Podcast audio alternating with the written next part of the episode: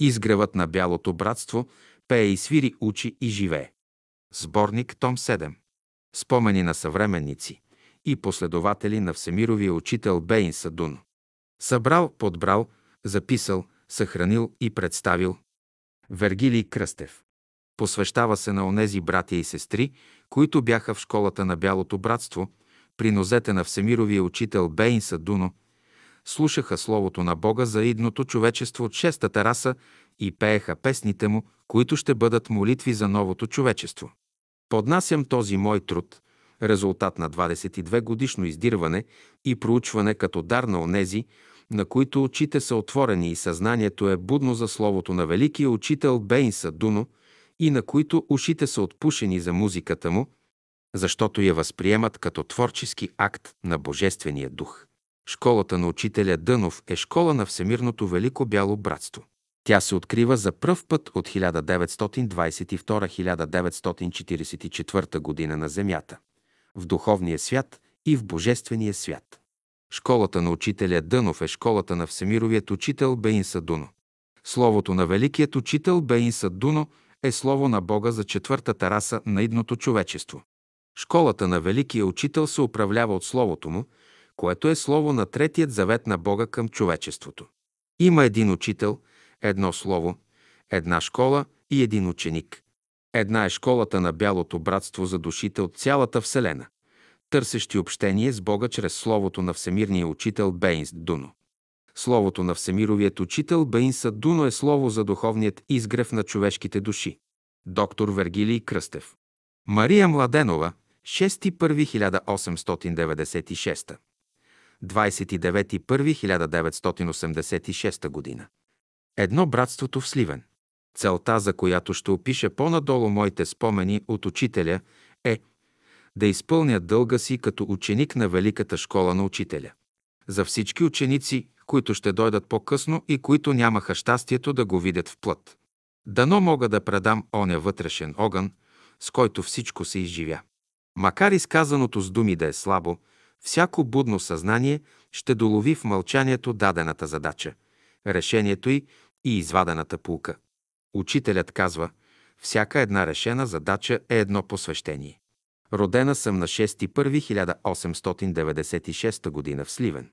Баща Ангел Илиев Гешев от Свищов, майка Кортеза Георги Черакчиева от Сливен. Те са живели 15 години брачен живот в пълна хармония и любов. Майка ми ми казваше, че никога не са си казали лоша дума или да се скарат за нещо. Доволни били един от друг. Баща ми бил съзнателен и справедлив и никога не й правил някаква забележка. Когато не одобрявал нещо в нея, само я поглеждал или мълчал. Тя разбирала, че той я превъзхожда, уважавала го и обожавала. Останах без баща на 11 години. Свършила съм гимназия в Сливен, където живееха родителите ми. Като ученичка учих частно музика. Свирех на флейта и пиано. По-късно учих пеене. Сестра Еленка Казанлъклиева, която аз наричах кака Еленка, е израсла с моите лели по майка и с майка ми. Влязла отрано в братството, посещаваше често леля ми и майка ми, която беше вече вдовица. Един ден през зимата на 1912 година пак ни посети. Правеше молитви и ни говореше много чудни за нас неща. Беше много сладкодумна, говореше увлекателно и ние ставахме само слух. Накрая аз пожелах да ме заведе със себе си, където се събират голяма група да се молят. Беше неделен ден сутринта към 10 часа, валеше сняг на едри парцали, който веднага се топеше, рядко явление за сливен. Тогава хвърчах от трепет и радост, всичко ми се виждаше хубаво, прекрасно. Влязохме в молитвената стая, състояща се от две половини. Едната с 30 см по-висока, с прозорци, покрит под с дебели козеци и черги. Там бяха насядали сестрите на чергите с бели кърпи на главите и пееха. Застанахме до вратата и на мене ми се струваше, че гласовете се носят, слизат отгоре. Като че ли ангели пеят. Пожелах да отивам всяка неделя. Но майка ми, която не беше още в братството, каза на кака Еленка, че не е приятно да ме води при тези баби и че ние си имаме черква. Тогава майка ми беше още голяма черковница. И тъй аз не отидох повече там. Бях на 16 години и се подчинявах на майка си. През тези няколко следващи години свърших гимназия. Интересите, влеченията, желанията ми бяха вече съвсем далеч от духовното, обърнати към света. Бях много религиозна, както всички доста повърхностно. Пеех в черковния хор. Имах хубав глас, смек, приятен тембър, с широк диапазон. Имаше сола и взимах горно ла на буквата и съвсем свободно. Тъй моят съпруг се заинтересува от мене, като ме чул да пея в черквата. На 9.3.1915 г. се сгодихме, а на 26.1.1917 г. се оженихме. След два месеца мъжът ми замина за фронта, а аз влязох в братството. Нашата къща в Сливен е в центъра на града. През тази 1917 година се събирахме редовно два пъти седмично на молитва, четяхме беседи, пеехме братски песни или братята разказваха в духа на учението, а в неделя отивах на братските събрания. Бях много ревностна, изчетох теософската литература, каквото беше преведено на български. Всичко ми беше ясно, напълно приемах като аксиома, без колебание. Даже и мисъл за съмнение нямах.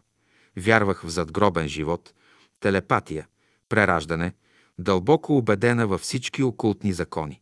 Събирахме се сестри. Руска Жекова, майка на Жечо Панайотов от братския съвет след заминаването на учителя, нейната сестра Ташка Станчева, Цонка Стефанова, Еленка Шумналиева, Керачка, Кортеза и Ясновидката, казваха и светицата, която учителят единствена признаваше за ясновидка, като чиста душа. За нея е писал в беседите. Братя Михаил Кантарджиев, Петър Чурбаджиев, Пренеров и жена му, Иван Гешев. За него също учителят е писал в беседите, Иван Жеков и други, на които имената съм забравила. Братята идваха много често и през другите дни у нас, събираха се, обичаха да философствуват, спорят, разискват, критикуват. Идваха често и Софрони Ников и Тодор Бачваров. Бачваров беше отначало с учителя, но след онази случка на Сливенския Балкан, когато им казал за тримата, че един от тях ще си замине, друг ще си загуби богатството, на третия ще остане в самота, то той се озлоби. Тогава написа едно стихотворение с акростих, така че първите букви отгоре надолу означаваха Петър Дънов е лъжиучител. След това стихотворение той бърже, бърже си замина от този свят. Трябваше да провери кой е лъжиучител там, а ние останахме с учителя. Между тия братя интелектуалци аз пораснах бърже в свободен дух, развих ума си и цялото ми същество трептеше в палящ копнеж. Вдъхновение към великото, незнайното, безкрайното, желание за окултни закони, знание. Прочетох Библията, Евангелието, беседи от учителя с неудържим стремеж, бързо поглъщах всичко. Станах любимка на нашия ръководител Димитър Добрев, като най-млада и интелигентна. Той ме задължаваше да изнасям малки беседи на сестрите, каквото намеря за добре. Обясних им за човешката аура, разликата между учител и Господ от беседата на учителя и други. Ръководителят ни беше много доволен от мене, даде ми пентаграма и ходих на събора в Търново в 1922 година. Две родовата карма. Баща ми е бил от богато заможно семейство с хубава, голяма къща в град. Свищов.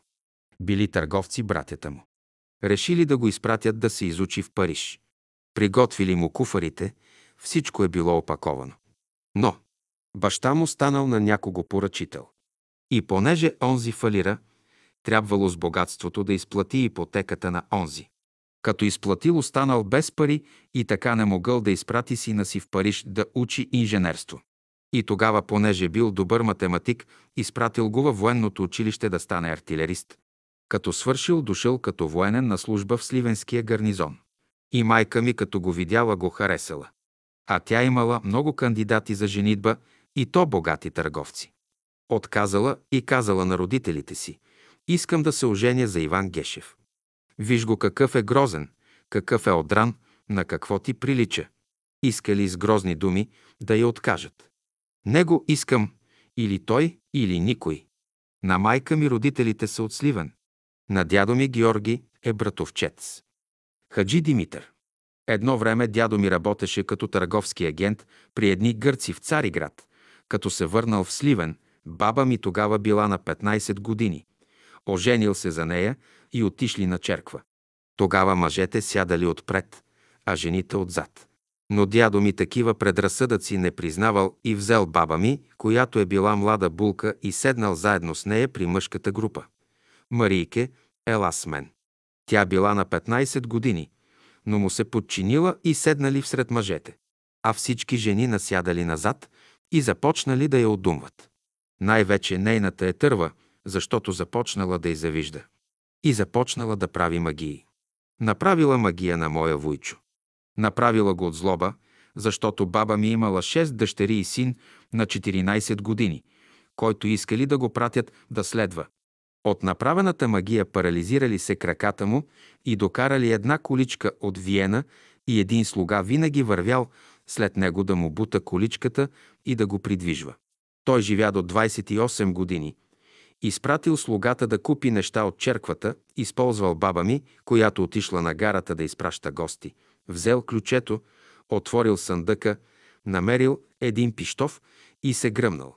Майка е била шест поред дъщеря и е свършила френския колеж. След брака им баща ми е страдал от бъбреци, правили му някакви инжекции, влушил се от тях и го намерили умрял. Майка ми наследи пенсията на баща ми и много трудно ни изхранваше. От голямото охолство премина в нищета. Беше много разглезена от богатия живот и от баща ми и много трудно се помири.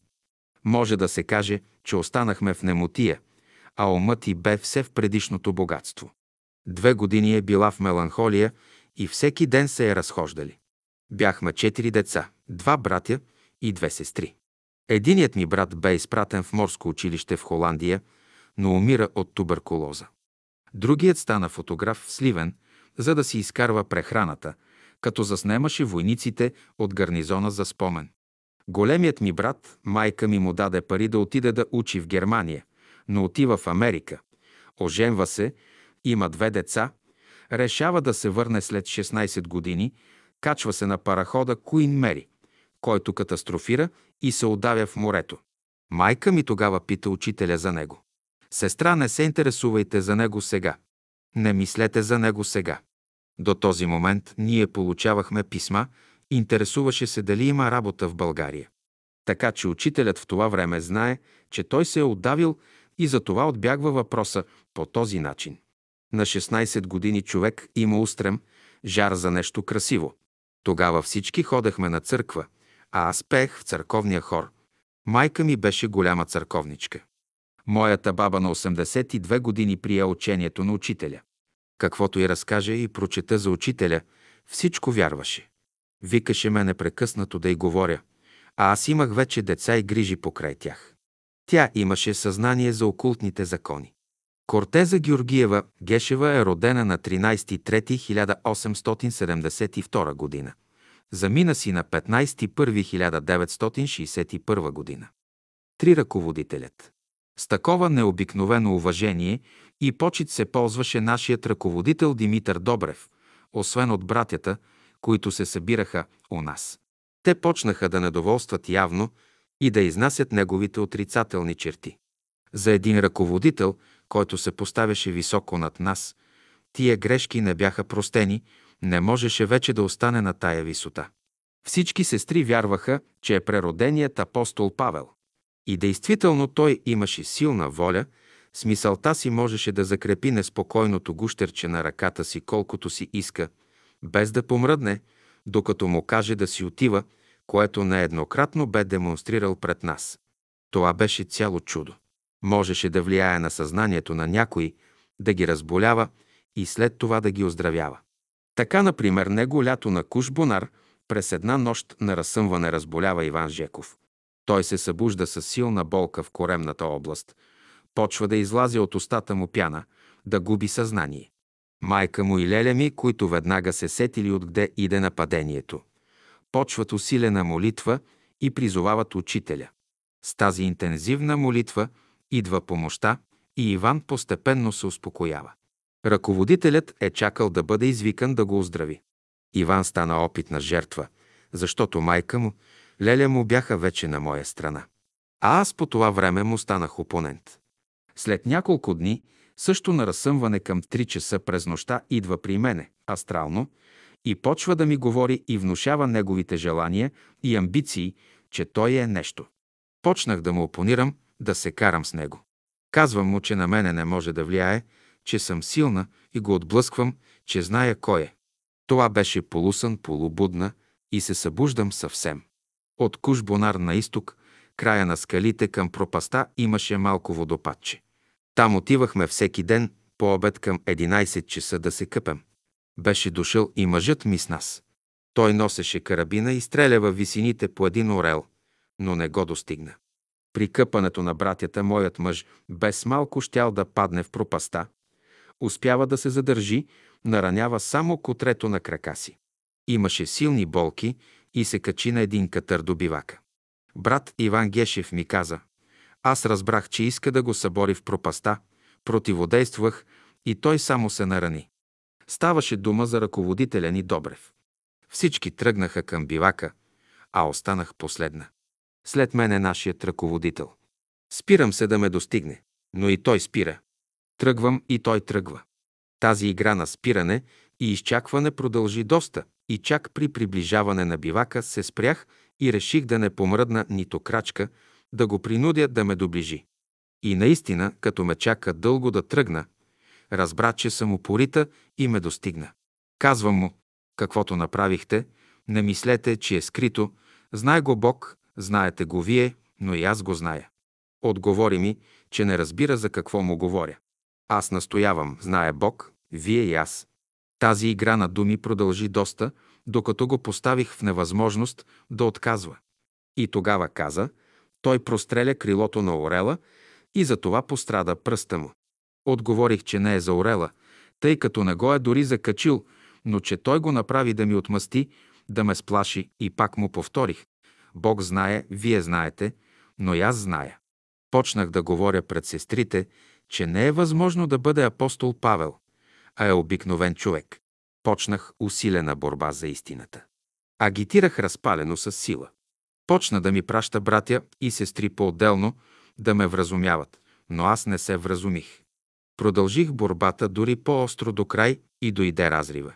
Първият повод за недоволството беше, че като ръководител получаваше беседи от София, още не печатани, четеше ги само той. Държеше се високомерно, тъй че да чувстваш, че е нещо над тебе, недостигнато.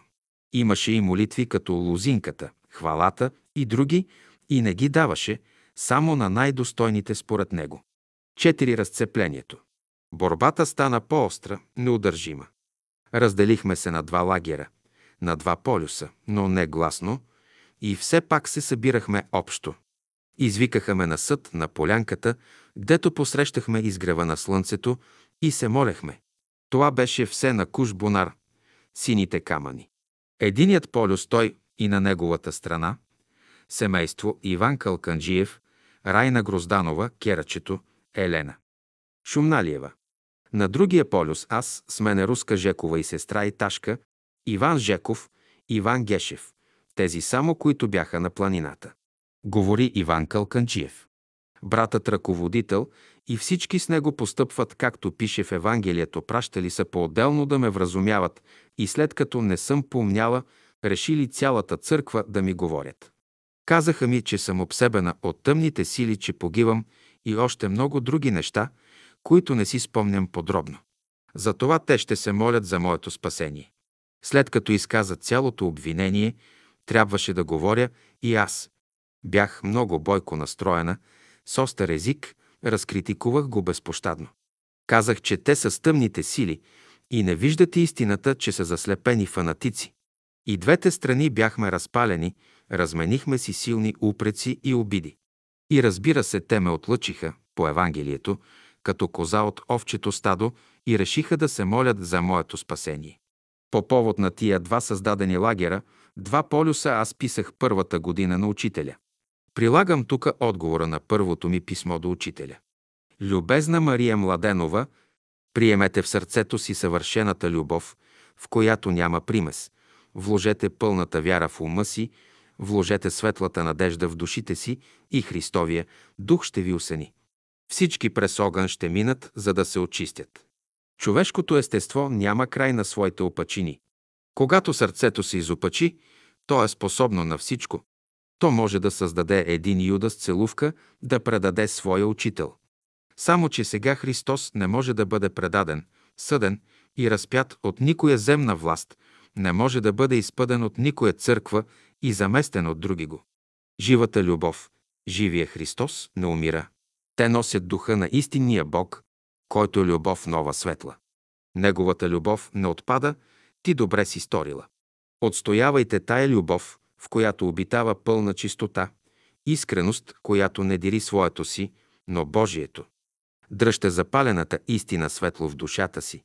Дигайте я високо да озарява всички и да се изявят помислите на всички лукави духове и да се слави само Господ, който е дал живота на всичко и вън, и вътре. Всичко е от Него. Сега е време за велико търпение. Сърцата трябва да бъдат топли, умовете светли, душите свежи и духовете крепки. Ако думите ми пребъдват във вази и вие пребъдете в мене, аз и отец ми ще дойдем и жилище у вази ще направим. Тогава аз ще изявя себе си и вам. Така е казал единия учител. И аз ви казвам, ако маслениците ви са пълни, ако прозорците на душата ви са отворени, истината у вас ще дойде и жилище ще направи. Сега е когато души с души да се съединяват, духове с духове да се обединят, умове с умове да се съгласят и сърца с сърца да се сдружат. То е важното всички в пълната любов да живеят, всички да почувстват и братя и сестри, и бащи и майки, и мъже и жени, и господари, и слуги, че само Божията любов носи живот вечен. Бъди смела и решителна с миналото да свършиш и с новото да започнеш, на което основата е истината, покрива добродетелта, а оградата е правдата. Абсолютна чистота от всички сфери, мисли и желания. Потопени в кристалната вода на живота, която всичко чисти. Тъй като живееш всичките недъзи на твоето тяло, ще изчезнат. Разбирайте думите ми по дух, а не по буква. Новия живот изисква простор и свобода. Да служим доброволно. Оповавай на Господа и Той ще благослови думът ви. Ходи във виделината ти и всички, само Божията любов. Свещеният подпис на учителя. София, 35-1921 година. Те пак продължиха да се държат високомерно, като невинни, неправедно от мене обвинени. Недоразуменията не преодоляхме, а дадохме път на озлоблението, ненависта. Пак писах на учителя. Прилагам по този повод второто писмо на учителя. Любезна Мария Младенова, Великия закон на любовта изисква нови методи, нови схващания за живота. Ние ви оставихме свободно да действате от едната и другата страна. Ние немаме закони, с които да съдим лошите постъпки на другите. У нас всеки трябва да бъде тъй високо повдигнат, че сам да съди себе си за постъпките си. Беседите се печатат и вие всички ще ги имате. Но ви трябва на всички любов и на двете страни. Любовта не може да се раздели. Тя не мисли зло, на неправдата се не се радва, а се радва се на истината. Уредете там всичко по-любовному. Бог е любов. Любовта е връзка на съвършенство. На Добрев и не му препоръчваме същото правило. Ако ме разберете добре, ако не пак добре. За мен е все едно дали ще се съгласите да изпълните Божия закон. Ще получите една правило, че без любов няма живот. Гдето е любовта, там съм и аз. Само Божията любов. София, 15.5.1922 година. Свещеният подпис на учителя. Пет борбите и методи за разрешаването им. След края на лятото 1922 година, през есента, ние се преместихме да живеем в София. Като останали без мене, тези, които бяха с него, с нашия ръководител Добрев, се обърнали срещу него. Те продължили борбата. Но вече аз не се интересувах. Усещах се, че в мене нещо е изгоряло и че съм изпепелена отвътре. Бях се самозапалила чрез борбите, които се водеха. След 10 години се срещнахме с брат Добрев в София на изгрева, сърдечно се ръкувахме. Аз му се извиних, всичко е отлетяло, минало. Остават сега най-мили братски чувства и спомени. Но 10 години аз бях изпепелена без живот. Години по-късно, в 1958 година, след големите спорове и недоразумения в Софийското братство и последиците от това ми напомниха онзи път, който минах през моите младини в 1921 и 1922 година, когато едната и другата страна се обвинявахме. Спомних си думите на учителя от приложеното писмо. Ние ви оставихме свободно да действате от едната и другата страна. Ние нямаме закон, с който да съдим лошите постъпки на другите. Гдето е любовта, там съм и аз. Преди борбата имах силен подтик към Бога, свещен трепет, вдъхновение. Всяка пробудена душа е опитала този свещен огън, този копнеш на духовен глад. Състоянието ми след борбата беше както човек усеща отпадане, обесилване след голямо напрежение. Изчезна вдъхновението. Застой, затишие. В мене са все същите идеи, същите свещени разбирания, същото уважение и вяра в учителя и школата. Той стоеше в мене на същия връх, въпреки празнотата, която чувствах. И тъй беше 7-8 години. Едва в 1930 година отново почнах да навлизам в оня период на работа. Разбрах какво значи да водиш борба, да бъдеш полюс. На полюсите няма живот, а само студ и мраз.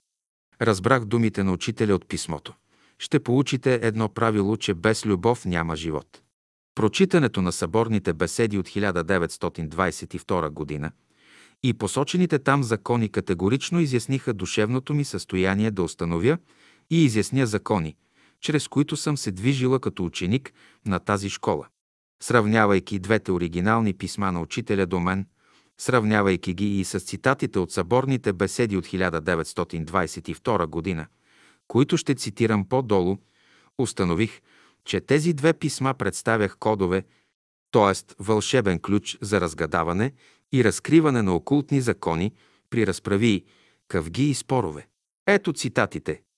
Беседи, обяснения и опътвания от учителя 1922 година, град Търново. Сега първото нещо, което трябва да знаете, като ученици на окултизмът е, като ви глътне някой кит, да кажете Стомаха на един кит не може да ни смели. Като престоите 24 часа, най-много 36 часа в кита, духовете ще ви избълват. Кита ще бъде принуден да ви избълва, понеже вие сте толкова тежък, че ще каже «Не ми трябва тази беля». Но щом се изплашите, този дух ще бъде толкова силен, че някой път с години не можете да дойдете в себе си. Той става с хора, които полудяват, както аз ги наричам, обсебени. Аз пък казвам, това не е полудяване, а изсмукване на всичката тая енергия. След това ще те пуснат навън пак да почувстваш. И сега често духовете, за да разбогатеят, правят тия операции. Например, сливенци си живееха братски, пеят си по Бога, ядат си заедно, но духовете започват да ги разделят на два лагера. Едните, че уж служат на Бога, а другите – на дявола. Разделиха ги на два лагера. Започват всеки със своите идеи и тогава духовете си турят пипалцата. Едни с едната партия, другите с другата партия, докато измучат всичко. Дойдеш в себе си, виждаш, че всичко е изчезнало. Та и едните и другите ще се пазите от уния, които ви казват, че сте прави или криви. Един чешит сте. Като дойде един възвишен и благороден дух, който е на правата страна, ще каже – ще живееш сега според любовта Божия, според Бога. Той няма да вземе твоята страна, а ще каже «Живей по любовта». А като дойде един лош дух, ще каже «Ти си благороден човек, ти имаш право, ти трябва да докажеш своето право, ти трябва да го дадеш под съд». Не, ти трябва да имаш силата сам да респектираш този дух. Ти трябва да му кажеш, че трябва да мълчи и ще затреперят гащите му. Само тъй може да се оправи светът. Само той учение е право. И действително от 8000 години прилагаме старото учение и на какво сме замязали. Сега в нашата школа ще приложим другото учение – учението на абсолютната любов и всички заедно ще работим. Например, как? Да кажем, че сливенци се скарат, влизат духовете, не се споразумяват. Ще искат помощ. Ние ще им пратим. Ще кажете, ние сме в обсадно положение, нападнаха ни, елате ни на помощ. Ще им изпратим от София, от Пловдив, от Варна, от всички градове ще им изпратим по една рота, ще им изпратим своята артилерия. Воюване ще има. Друг ден неприятелят нападнал ямбулци, те пострадват. Сливенци ще идат на помощ. Воюване ще има. У Всинцеви трябва да има общо ревнование за тази кауза, която поддържаме, да внесем единство в мисълта си. Защо да мисля, че си по-лош от мене? Може да бъдеш. Сега аз не препоръчвам този морал, а морала на абсолютната чистота, чистотата на любовта. Без любов не може да има единство. Не мислете, че без любов може да има братство и равенство. Трябва да внесем любовта и тогава да говорим за братство и равенство. Но ако няма между нас любов, този въпрос е решен. Докато не внесем в нас любовта, може да спорим с години. Въпросът ще си остане пак спорен. Всичките окултни сили имат приложение само в божествената любов. Единствената сила, която може да владее всички други сили и да ги регулира. Това е любовта. Сега в школата ще имаме един метод, ще правим опити за преобразование. Ще ви създадем един ден на всички нарочни бели. Ще ви туря в една такава голяма напаст, каквато никога не сте видели, и после ще ви кажа, според законите, които сте научили, разплетете се и ги приложете, превърнете тия енергии във ваша полза. Ще чакам 30 дни и после ще ви освободя. За пример, двама души от вас ще ви скарам и ще ви кажа тогава. Примирете се според окултните закони. Нарочно ще ви създам такива бели. Ами, че това, което ми разправяте, че става по градовете, аз го правя. Сега това аз направих с сливенци. Знаете ли как го правя? Някой път, като мина през някой град, виждам духовете без работа. Аз си правя смешка с духовете, а пък като си правя смешка с тях, те си правят с вас, тъй си отплащат. И тъй, когато дойдат спорове, ние ще ангажираме цялата школа. Ние казваме, че те кармично се създават. Лекарите често, за да освободят болния от някой абцес, за пример от някой цирей, отварят рана около този цирей. Правят изкуствено пробиване, за да може да изтече гнойта. Значи, за да излезе нечистата материя, правят нови дубки. Има един брат, у когото на много места са отворени такива дубки, абцеси имал. Като действаме кърмично, ще отворим една, две, три дубки и с това ще причиним страдание. Виновен ли съм за това? И като пробием три-четири дубки, ще кажем, той ние го причиняваме. Защо? За да ви излекуваме. Като казвам, че причинявам тия бели из градовете, то е за да ви излекувам. Сега ще ви обясня. Забелязвам, че някой от вас ще се отклони от пътя и ще се спъне нещо. Той ще направи един грях, който ще го отклони от пътя за няколко прераждания и чак тогава ще оправи живота си. Тогава ще му дам възможност да се скара с някого и да се предпази от по-голямо зло. По-добре е двама души да се скарат, отколкото да се убиват. Та всички тия неща, които стават между нас, те от окултно гледище са методи за отвличане на нашето внимание, за избягване на много нещастия, а някой път действуват за концентриране на ума. Има да се изглаждат спорове между вас. Някои били по-стари братя и сестри, някои по-млади. В школата има само ученици, братя и сестри са отвънка. В школата всички са ученици, млади и стари няма. Напредналият ученик всеки ще го признава. Напредналият ученик всякога ще може да помага на онези, които са по-назад от него. Не трябва да завиждаш на онзи ученик, който е напреднал. Във вас ще има стремеж да го настигнете. Той ще ви помогне и ще ви бъде за пример. Взаимно почитание ще има навсякъде. Тъй, че за окултният ученик е една привилегия да може да се бори с известни мъчноти. От астралния свят ви дойде някоя мъчнотия и когато вие се чудите как да се освободите от нея, отгоре, тия ученици на Бялото братство се радват и ми казват «Иди там, между сливенци има голямо недоразумение, иди да ги успокоиш. Тук бутнеш, там бутнеш, казват. Примирихме се. Разбира се, спрях градушката, спрях тази мечка, спрях заека. Казвате, сега ние сме атакувани. Казвам, чакай, сега ще турим картечниците, че ще им кажем, ще ги нашарим хубаво. А сега религиозните седят, молят се, това, онова, пеят, казват, картечници има. Не е така. Той показва, че вие сте далеч още от разбирането на Христовото учение. Това не е учението на Христа, на бялото братство, това е един изопачен окултизъм на миналото, примесен с християнството. Христовото учение е точно определено. Предоставям тези мои опитности на онези, които ще дойдат по-късно, като иллюстрация, че школата на Бялото братство представлява житейския път на човека на земята, като единствени ученици са човешката душа и човешкият дух, а човешкото същество, чрез своя път на земята, представлява предметно учение на тази школа. На едно място учителят казва, че опитността на един ученик се явява като опитност на цялата школа. В случая ученикът е длъжен да я изучи или доброволно по закона на свободата, или по закона на необходимостта, като премине през страдание, да изчистят неговите чувства, през мъчноти, да просветят неговия ум и при съпротивление на физическото поле да калят неговата воля. И при единия и другия случай целта е една и съща. Прави чувства, прави мисли, прави действия – а разликата се състои в преодоляване фактора – време. Изводът за ученика е, ако тръгне по закона на свободата, за който погоре ставаше дума, печелиш време. Ако тръгнеш по закона на необходимостта, изразходваш сили, време, енергия. А когато тръгнеш по закона на любовта, времето отпада, като фактор и величина, което е характерно а горните два закона. Защото той – Закона на любовта действа като сила само в свръхсъзнанието на човека, където човешкият дух и човешката душа обитават. А те бяха ученици на Божия дух, учителя, явяващ се като принцип на самият Божий дух.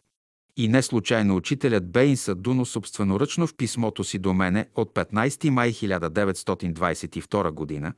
завършва с думите «Гдето е любовта, там съм и аз». 6. Духовното предхожда материалното. В 1930 г. преместиха мъжа ми във Враца. За семейство от две деца и родители, разделени на две места, мъчно стигаха средствата. Заплатите бяха малки. Реших да питам учителя. Казах му, че ако сме заедно, материално ще сме по-добре. Но тук в София е по-добре за духовното ни развитие. Не мога да повторя дословно неговите думи, за това ще ви кажа смисъла им. Когато се нареди духовното от човека, като последствие иде материалното добро. Научих закона. Първо горе в духовния свят се уреждат нещата и иде последствието тука на земята. Това го проверих 10 години след това. Седем въплатяване.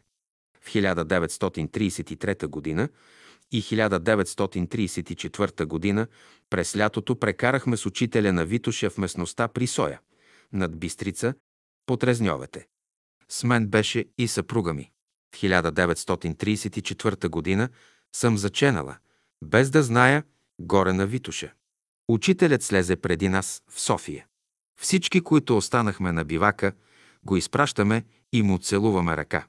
Аз също му целувам ръка. Той ме погледна с благоговение, особено като че ли искаше да ми каже нещо, както и ми каза с мисълта си. Как свързах всичко това в ума си, не мога да разбера и аз. Но едно ми беше ясно.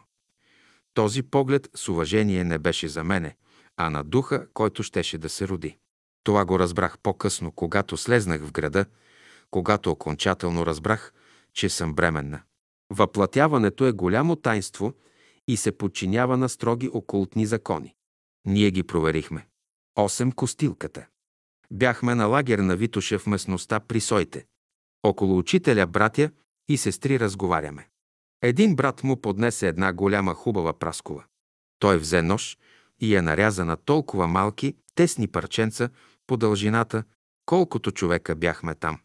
Последният резен го даде на мен, който бе закачен за голямата костилка на прасковата.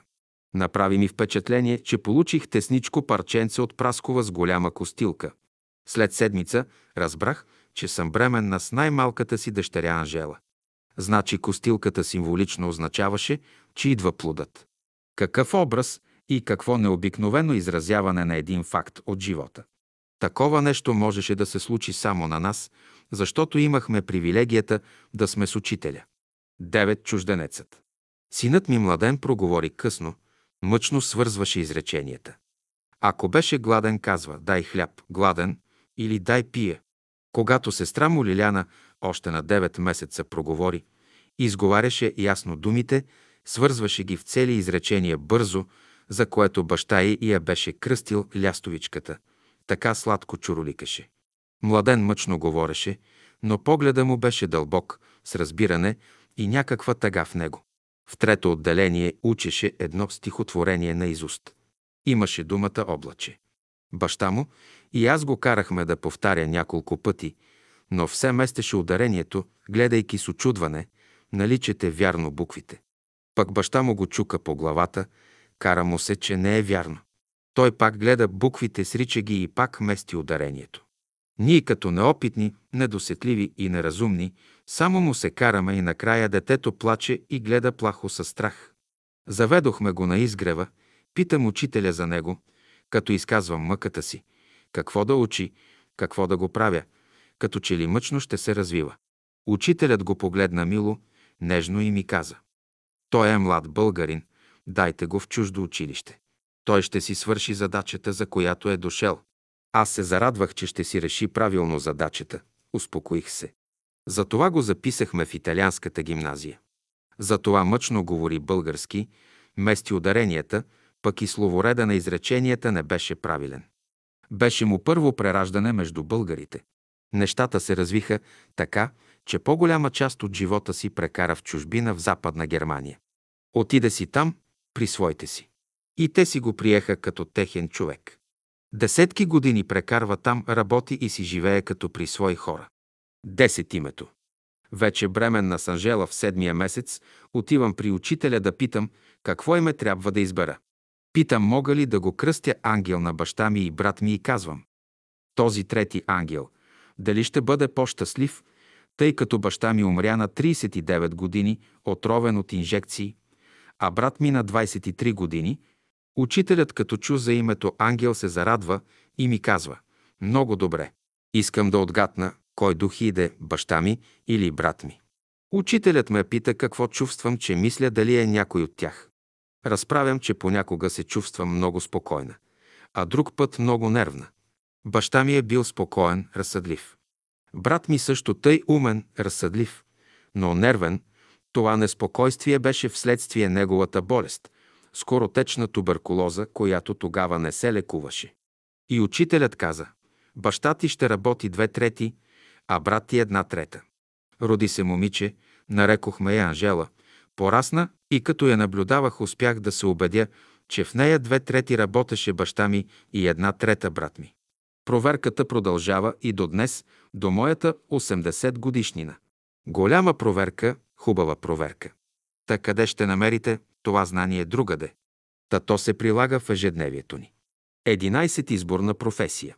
Дъщеря ми Лиляна вече свършваше гимназия и пак отивам при учителя да питам какво трябва да бъде висшето и образование.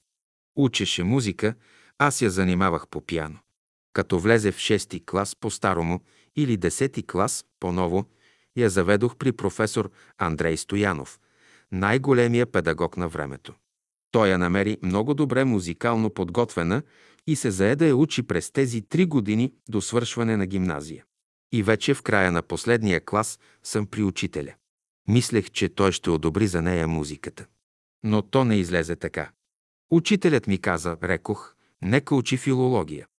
Настоявам, че Андрей Стоянов ще ми се разсърди, понеже я готвеше вече за концерти в общи групи. Но учителят настоява.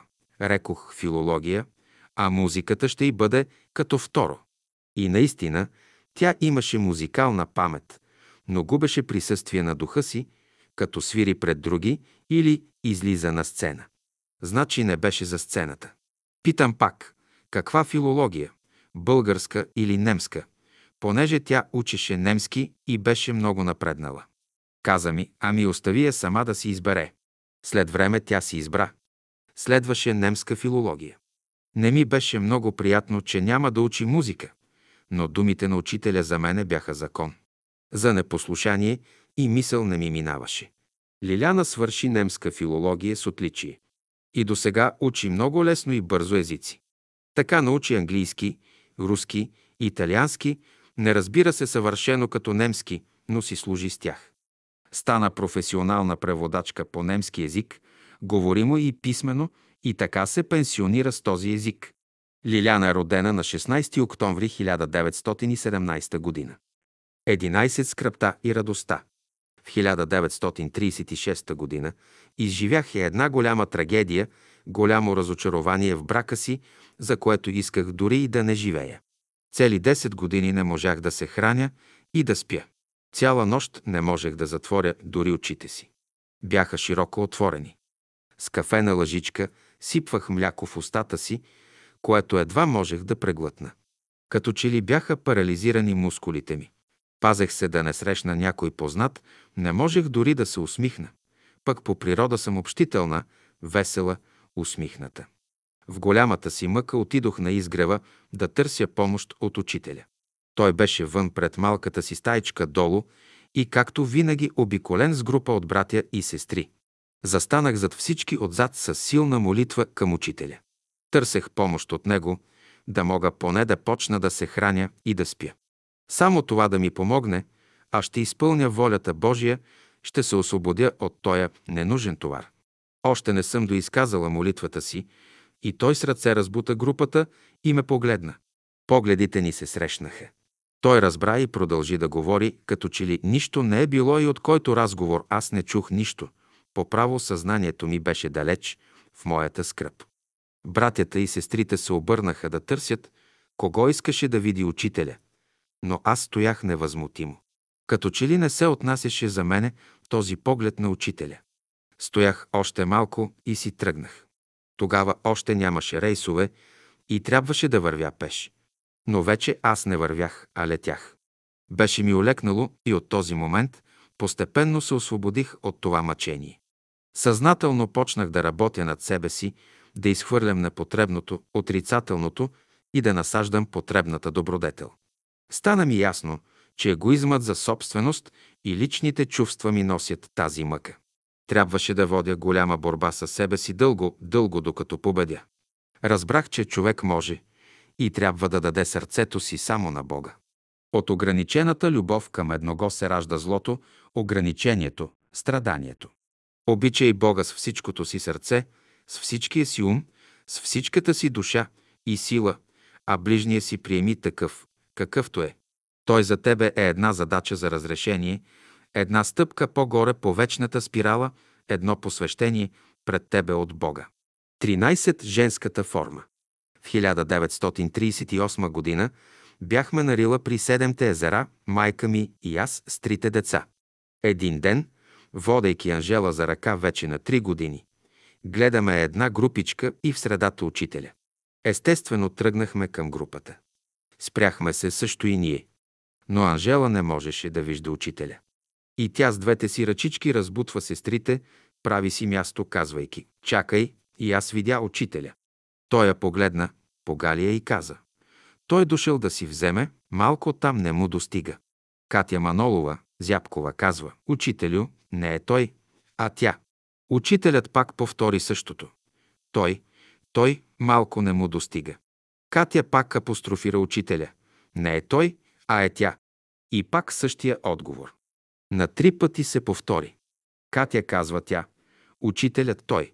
Аз разбрах, че това е мъжки дух в женска форма. Наблюдавах я как расте, как се движи и как организира женското си тяло. Ожени се, роди дъщеря. Женската форма работеше безотказно. И мъжкият дух в нея работеше безотказно. Каква мистерия има в живота? И какво знание имаше в учителя, който ни го даваше по-малко, на малки порции, понеже ние бяхме още деца. 14. Целуване на ръка. Майка ми се казваше Кортеза Гешева. Родителите на моята майка са кореняци сливенци. Моята баба по майка се казва Мария Георги Черакчиева и е имала шест дъщери и един син. Майка ми е петата поред дъщеря и се казва Кортеза. Домашен лекар на семейството е бил доктор Миркович. Разболява се най-голямата дъщеря на баба ми, Иванка. Лекува я доктор Миркович дълго, но неуспешно. Разбирайки, че няма да може да я излекува, казва на баба, има един по-голям лекар от мене. Той е в София, съгласна ли си да го извикаме? Баба ми, жена с природно надарен разум, трезва, будна, с житейска опитност, веднага се съгласила. И тъй доктор Миркович довежда за пръв път учителя в нашето семейство. Още като го видяла, баба ми по интуиция разбрала, че не е обикновен човек, а светия. И казала на майка ми, която пожелала да се запознае с големия доктор, Кортезо, този човек е светец, да му целунеш ръка. Майка ми, която по него време била в най-добро материално и обществено положение, разгалена от баща си и мъжа си, от цялата среда, в най-цветущо състояние, не счела за нужно да целуне ръка, както майка й казала. А си подала ръката като дама, за да й целуне ръката сам учителя, казала името си, да се запознае по най-обикновен начин. Но напразно чакала да чуе името на именития доктор. Учителят я изгледал от главата до краката и казал, Госпожо, след 10 години вашият живот коренно ще се промени. Казал и още нещо, което тя не запомнила. Десет години след това умира баща ми. Майка ми остава сама с четири деца. Най-големият ми брат на 15 години, аз на 11 години, сестра ми на 7 години и малкият ми брат, роден два месеца след смъртта на баща ми. Животът ти наистина коренно се променил. От най-голямото охолство, животът ти става много труден във всяко отношение. Млада жена на 34 години с 4 деца. В 1915 или 1916 година майка ми влиза в братството, възприема новите идеи. И ми казваше, щом целуна ръка на учителя и си спомням първото запознаване, имам чувството, че цял котел с вряла вода ме залива. Такъв срам изпитвала. И до края на живота и този срам остана, защото като е подала ръка на господин Петър Дънов, е очаквала, че той ще й целуне ръката, така както са правили по това време мъжете кавалери. А се оказа, че това бе мировият учител.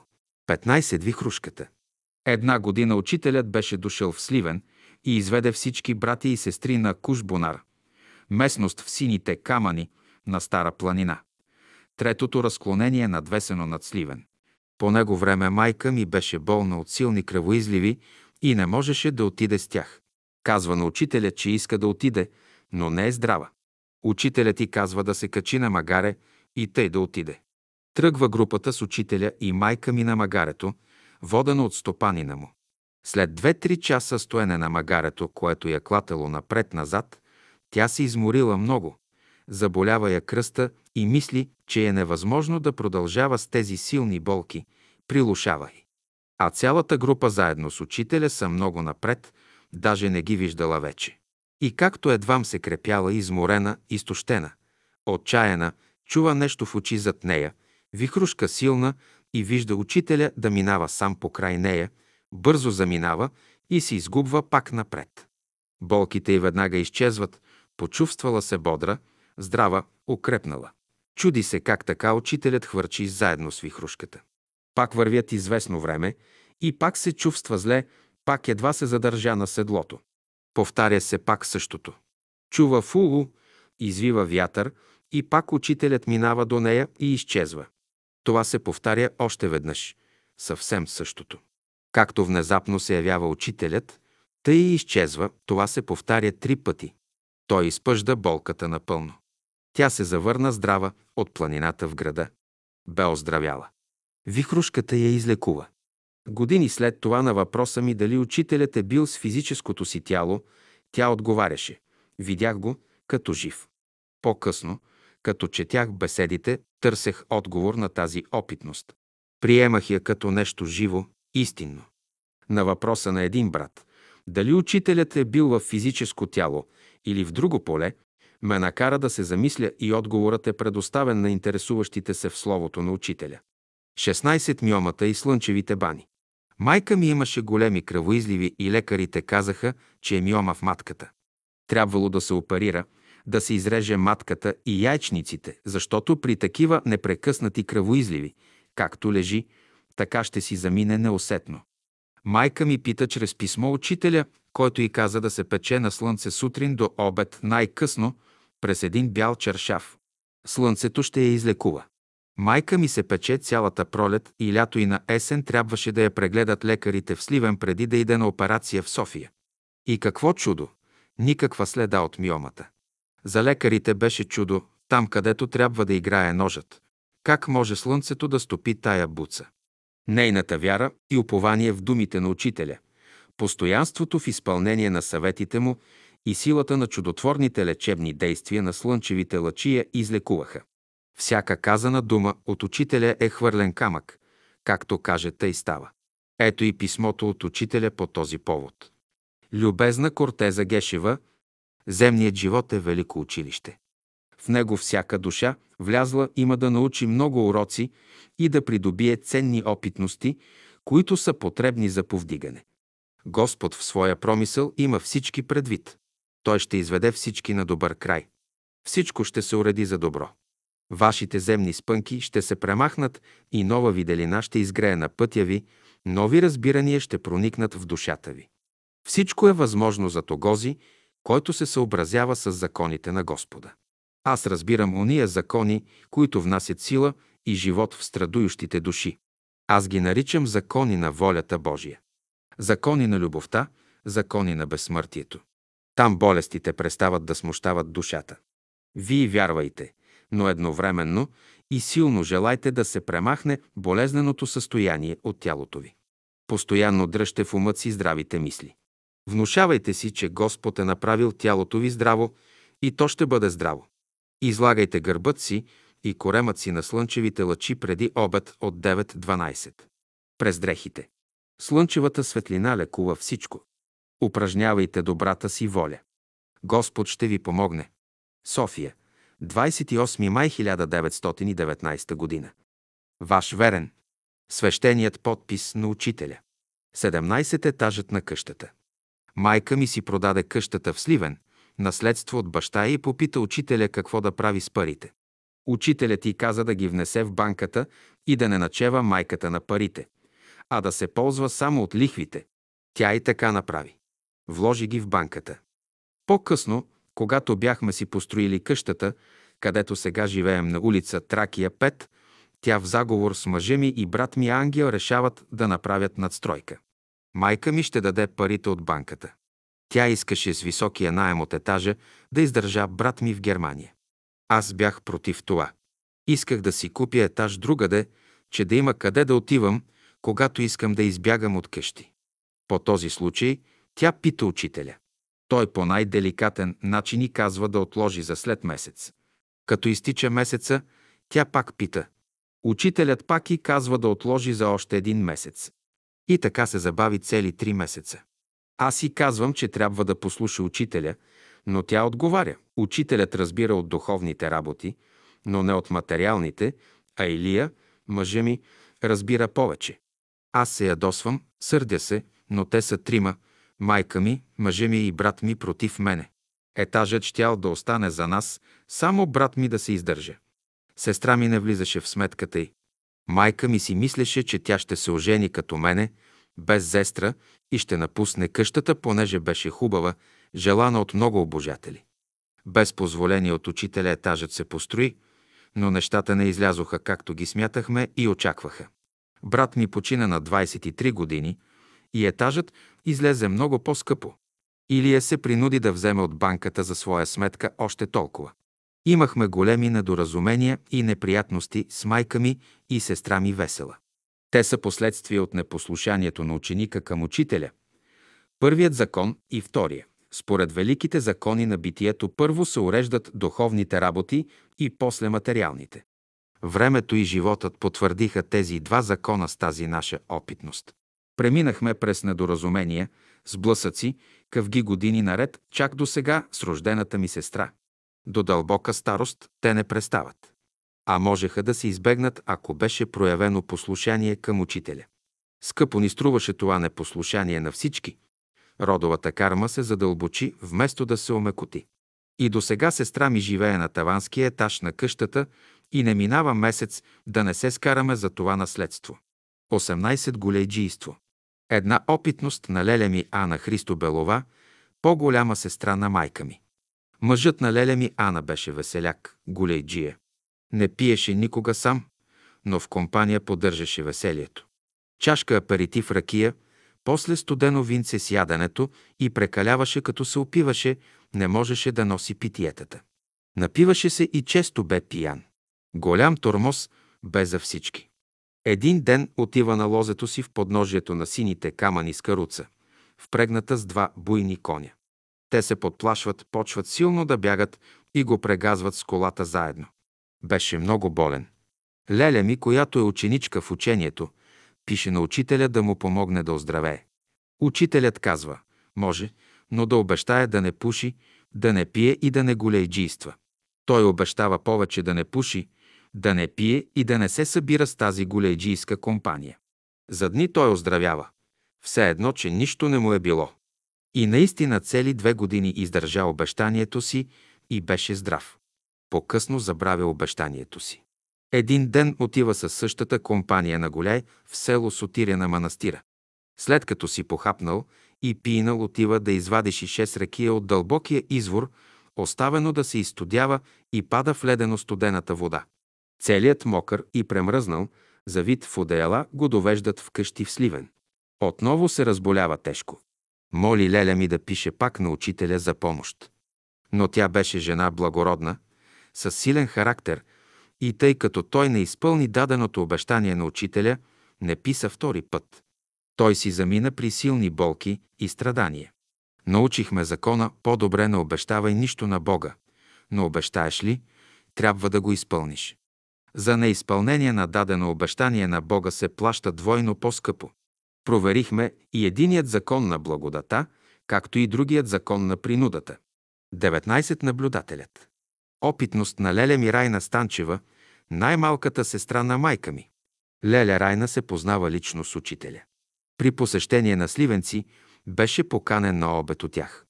На обеда Свако Жанко, мъжът на Леля Райна, лекар, добряк, наивно пита учителя, господин Дънов, с какво се занимавате?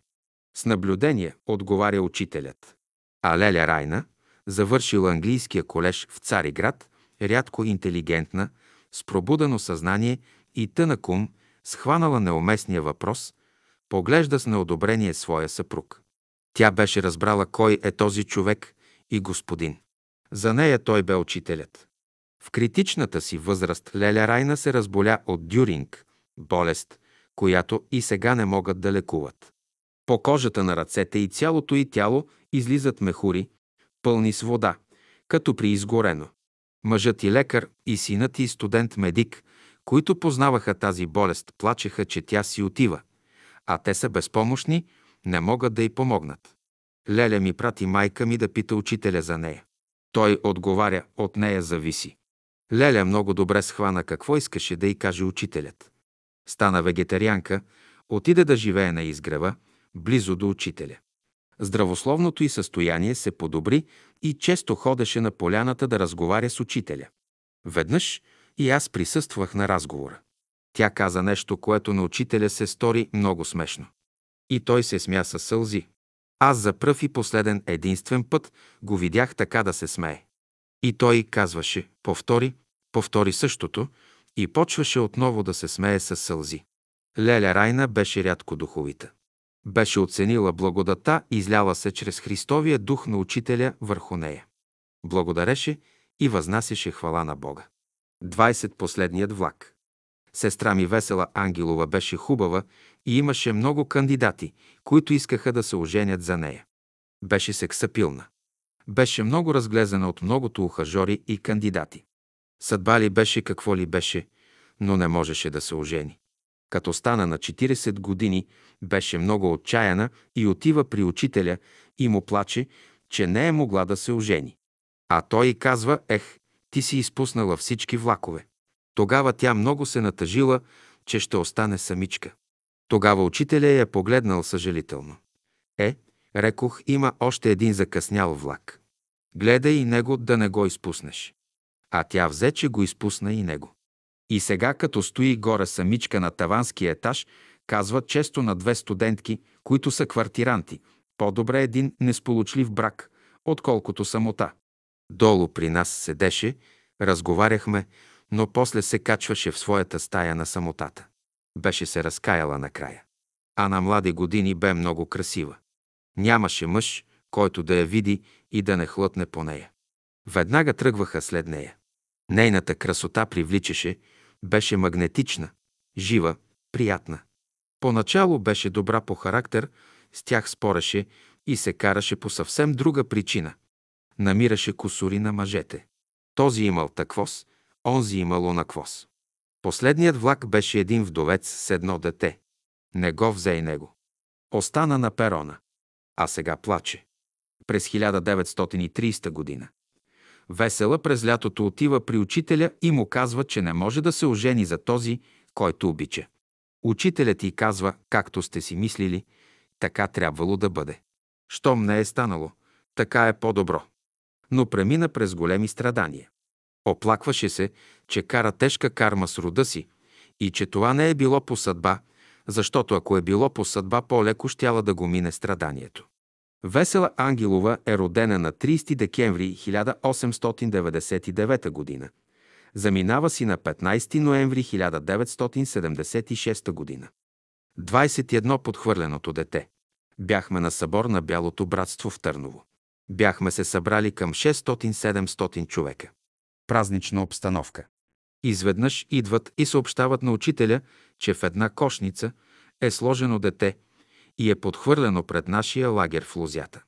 Учителят изпраща една сестра и казва «Кажете на Еленка Казанлъклиева, че това е нейния брат. Ако иска, може да го вземе». Тя отива и го взима. Било незаконно родено дете и подхвърлено.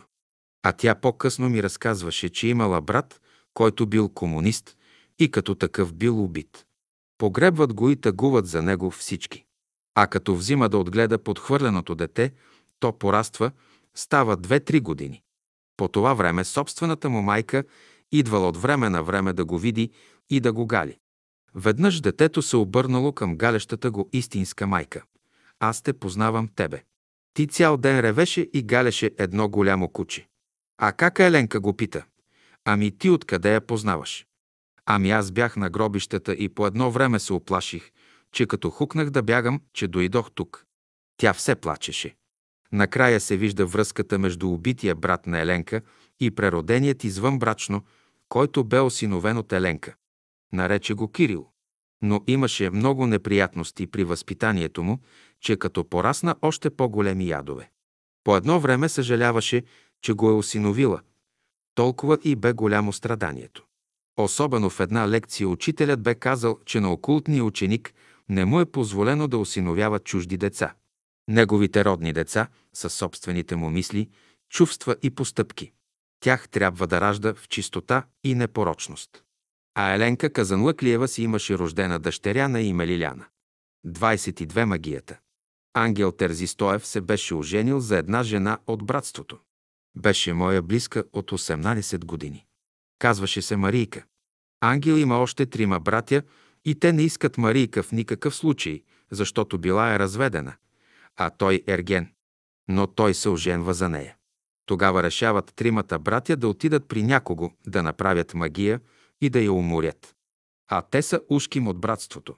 Отиват в едно турско село, намират ходжета и искат от него да направи магия, за да умре жена му. Той отказал, не искам да правя такъв грях. Направи го, нека грехът да бъде върху нас, казали тримата. Съгласил се. Предали му нещо от дрехите, дето нейната етърва успяла да открадне. И на нея направил своята магия. След това я върнали в стаята на младата булка. Една вечер Марийка си ляга и почувствувала, че от пръстите на ръцете и краката и изтича огън. Започва да се втвърдява, да не може да мърда и да говори. По едно време влиза ангел, тя едва успяла да проговори. 91-и псалм. Той се оплашил и започнал да чете 91-и псалм. Щом започнал да чете и постепенно тя се оправя. На никой не му минавало през главата, че това е магия направена от братята му. Било събота вечер. А в неделята отишли сутринта в салона да слушат беседа. Брат му се приближил и запитал как е жена му. Той разказал всичко. Тогава той се оплашил и казал, братко, какво щяхме да направим? И тогава братята му разказали греха си. Та с молитва към учителя успял ангел да спаси жена си. Та има рождени братя по плът, има и братя по дух. Над всички стои учителят. 23. Учителят пуска болшевиките на земята. През 1917 година учителят бе изпратил да кажат на Фердинанд България да излезе от войната, защото Германия ще я изгуби. Не го послушаха, а го интернираха във Варна. Той бе отседнал в хотел Лондон. И кака Еленка тогава е била млада и отишла да му прислужва, да му готви, да го пере и така нататък. Винаги е следяла, че като отиде учителя някъде да говори, отива и тя и започва да слуша. А около него винаги стояха хора на опашка и чакаха реда си да се срещнат лично с него. Еленка Казанаклиева разказва, една вечер аз му запалих газената лампа в стаята му. Ние го чакахме в съседната стая. По едно време той отвори вратата и излезе навън, като застана по средата на двора. Започна да си върти главата нагоре и да гледа небето. Аз излезнах и го наблюдавам с кришом. Аз съм далеч от него. Той е гърбом срещу мен и не ме вижда. По едно време чувам гласа му. Еленке, ела тук. Отидох при него и той ми каза. Рекох, пуснах болшевиките на земята. Така тя е присъствала в този исторически момент. После следваше Октомврийската революция в Русия. Дойдоха болшевиките на власт, че създадоха Съветския съюз. После стана Втората световна война и Германия нападна Съветския съюз. А моят съпруг Илия Младенов разбра лично от устата на учителя как ще завърши войната и че руснаците ще забият в Берлин над Райхстага червеното знаме на болшевиките. Така и стана. Забиха го. Но кака Еленка разказваше още нещо. Първоначално плана на небето е било руснаците да дойдат само до Дунав и да не преминават в България. Но после поради непослушанието на българите и управниците към думите на учителя, то небето решило да пусне болшевиките и руснаците в България. Така и стана. Съветския съюз навлезна в България, окупира след това източна Европа и се създаде цялата империя на Съветския съюз и така наречената социалистическа система. Спомени на Лиляна Младенова, дъщеря на Мария. 24 самолетната бомба и втората плоча. Всяка неделя през пролета на 1944 година с баща ми ходехме в село Марчаево. Там бяха братята и сестрите около учителя. Баща ми имаше въпроси, които искаше да му ги постави, за да получи отговор. Баща ми беше пенсиониран ОЗ подполковник, беше цивилен и работеше в паркетната индустрия, където се изработваше паркет за новостроящите домове. Тогава пода се постилаше с паркет. Той беше пенсиониран още от 1934 година. Сега живееше в София и не му се искаше да бъде сам. Аз работех на едно място и се колебаех да остана или не. Бях решила да отива и да питам учителя дали да остана в София или да се евакуирам. Той ни прие с баща ми в малката стайчка. Попита го дали аз да остава в София. Учителят се усмихна и рече, е, рекох, щом искате да опитате, останете. Аз разбрах, че щом се усмихна, значи може да остана. И останах дори когато имаше противовъздушна тревога и виеха сирените, аз не се страхувах. Дори при едно въздушно нападение се скрих в италианската гимназия на улица Шейново. И отгоре падна върху нас самолетна бомба. До мене имаше един военен. Каза, ако бомбата пробие втората плоча, загубени сме. Аз се помолих на учителя. Бомбата проби първата горна плоча на сградата и избухна на втората плоча. Всичко се тресеше. Военният каза, издържа зданието. Сложете си кърпа на устата, за да не дишате праха. Всички там наоколо пищяха, че са затрупани. Беше хаос. Аз останах спокойна, защото учителят каза да остана в София.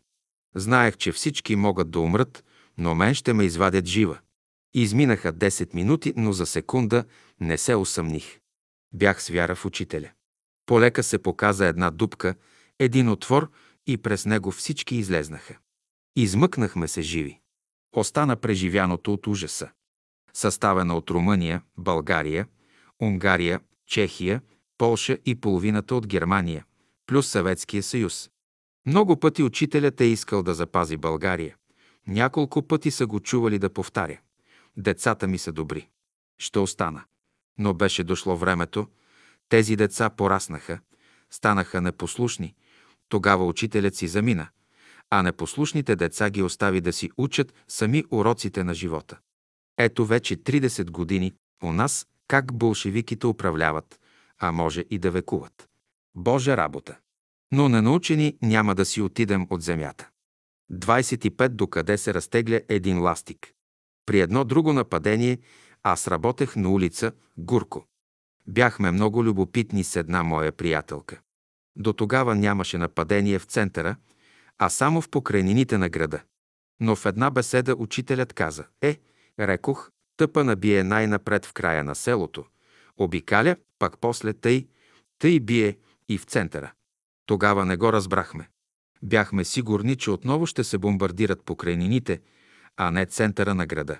Качихме се на втория етаж на терасата и оттам искахме да гледаме американските самолети какво ще правят. Сградата беше на улица Гурко и Света София и на терасата горе имаше един българин и един германец, беше военен наблюдателен пост. Те отначало не искаха да ни пуснат. Но като разбраха, че сме любопитни, оставиха ни на терасата да гледаме. Бомбардировката започна. В това време една бомба падна долу и избухна в скривалището на същото здание, където ако бяхме останали да гледаме там преди това, щяхме да бъдем убити. Там беше мястото, където работехме. Нашата канцелария беше разцепена на две. Ако бяхме останали там, щяхме да бъдем разкъсани. Оказа се, че горе на терасата, откъдето се виждаше цяла София, беше най-сигурно. И отгоре гледахме как се бомбардира града, падне бомбата, избухне и се вдигне гейзер от дим. Изведнъж се чу свистене във въздуха. Немският войник ме блъсна и аз се отдръпнах. По край ухото ми премина шрапнел и щеше да ме убие. Бутнаха ни в една дървена барака и аз започнах да произнасям на глас каквито молитви знам. Като свърши бомбардировката, немският войник запита българина какво сме правили.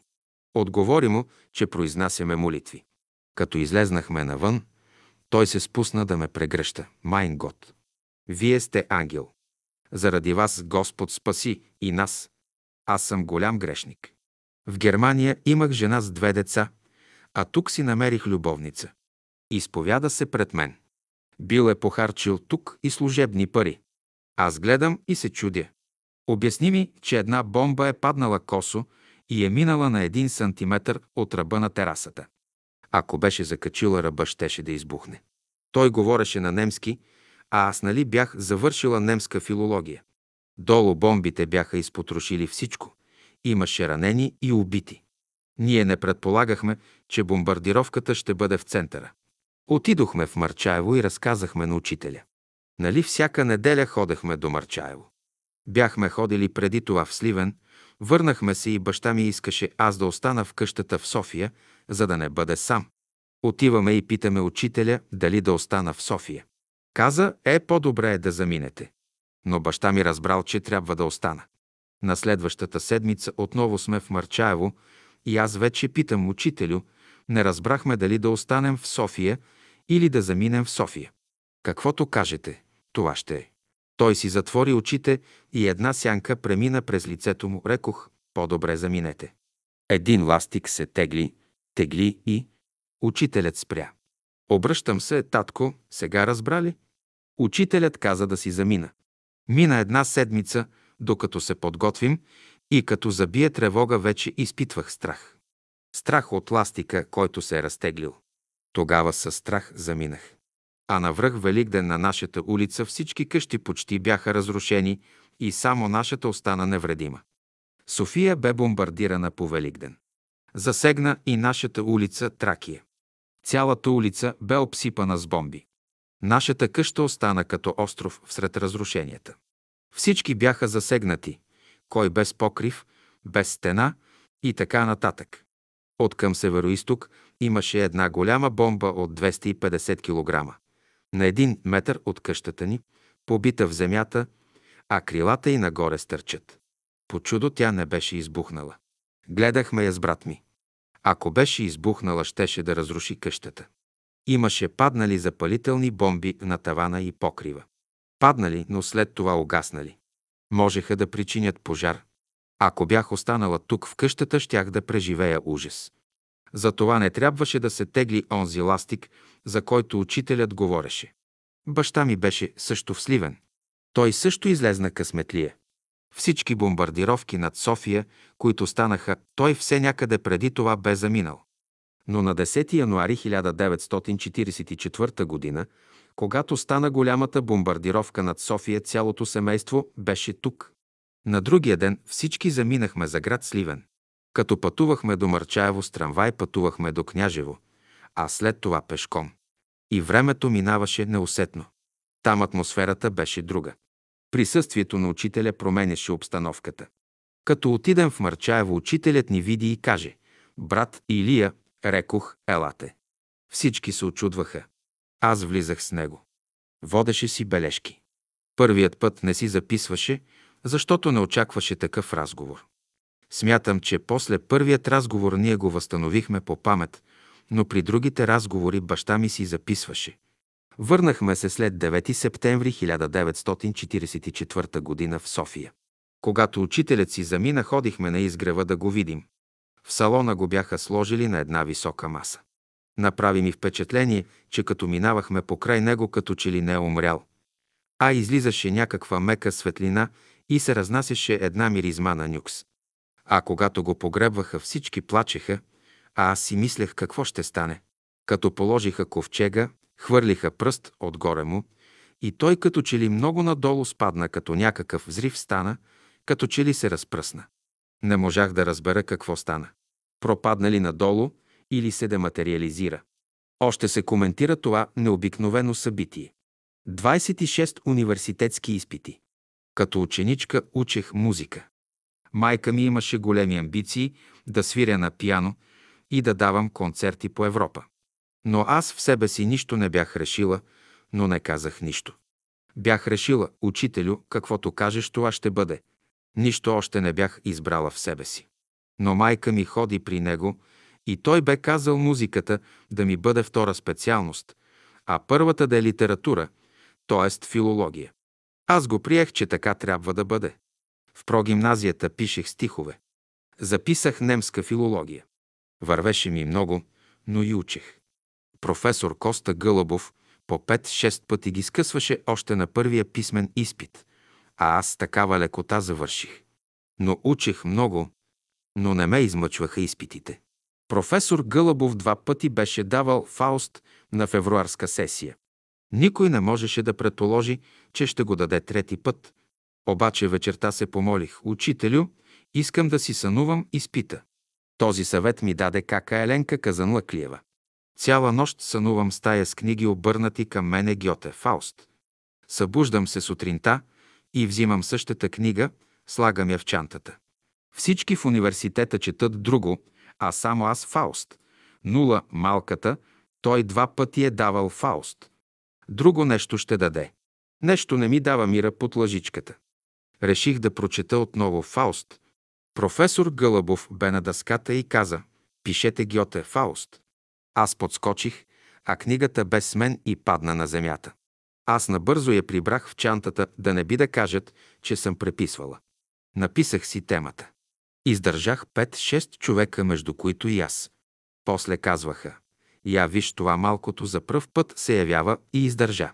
Как може такова нещо, но те не знаеха за помощта от невидимия свят и от учителя. Същото бе и на другите изпити.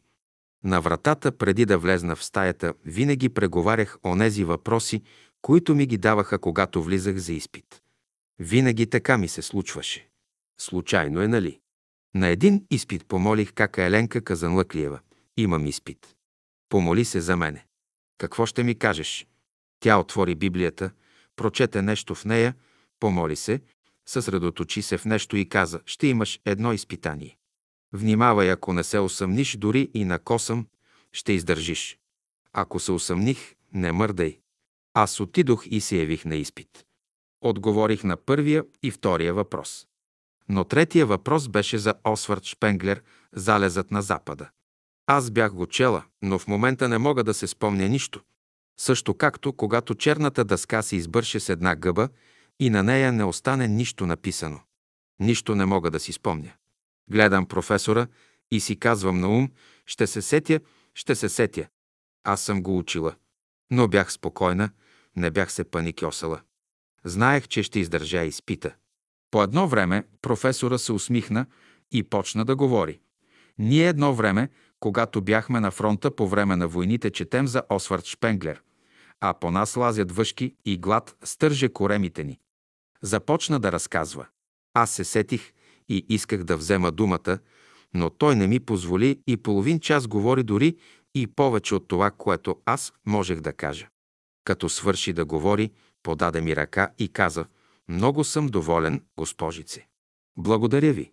Аз го гледам и не вярвам на очите си. Мълча, не продумвам дума.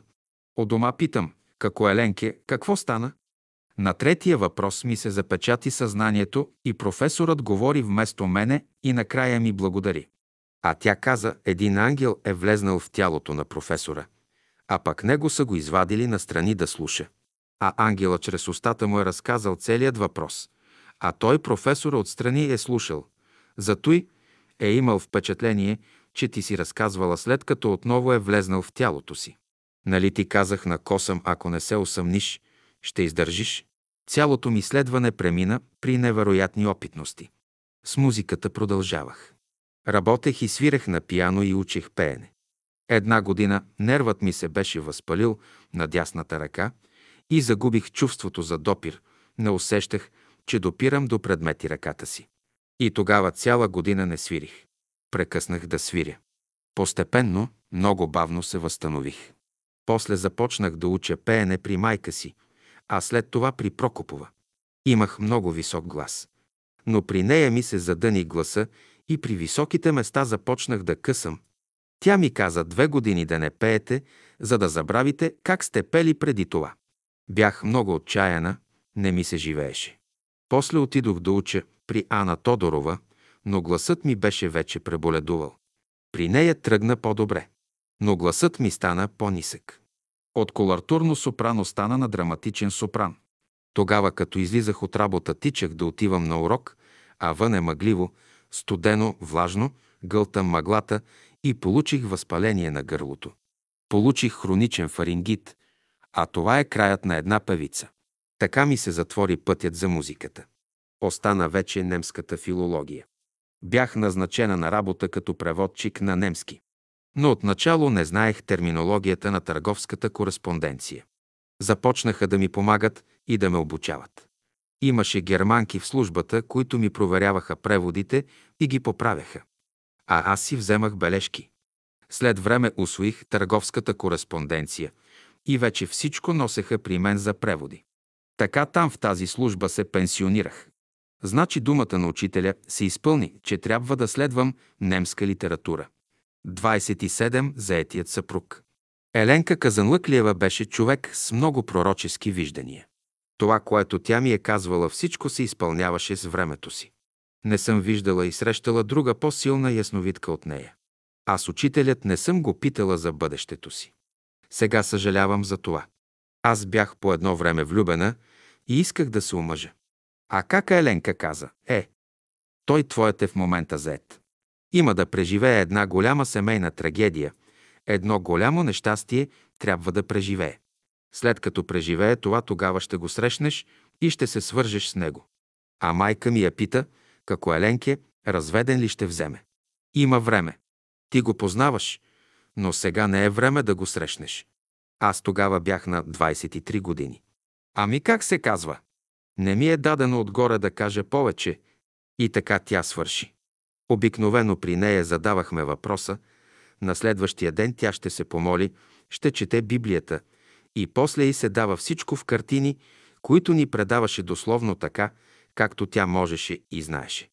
Изминаха се точно 10 години и веднъж срещам един наш бивш квартирант. На времето аз бях тогава ученичка, а той като квартирант живееше в съседната стая на същия етаж в нашата къща.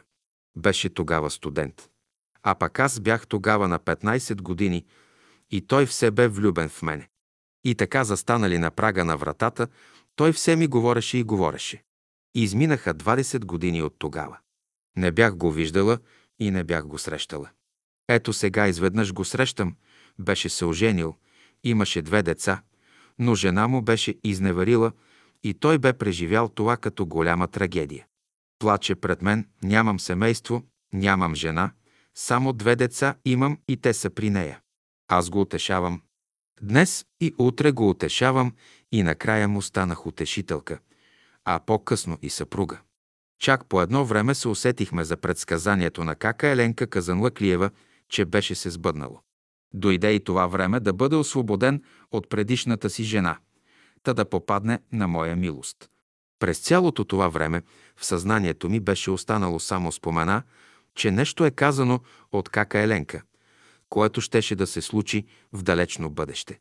И когато то дойде, ние бяхме забравили вече за него. Сетихме се на следващия ден, след като сключихме брак с Здравко Димов.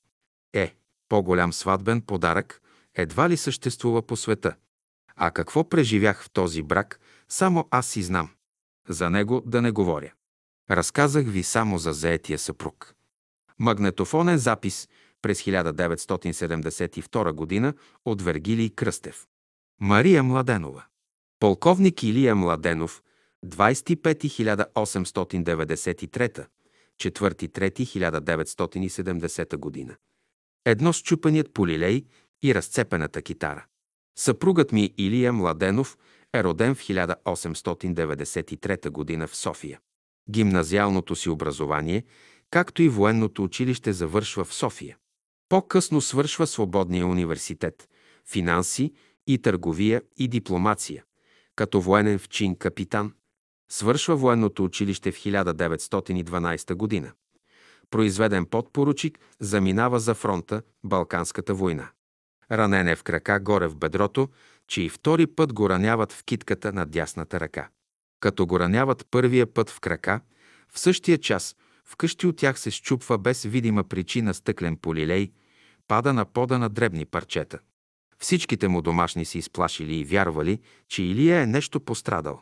При второто раняване в ръката, неговата китара била закачена на стената, се разчупва на две половини, също без видима причина.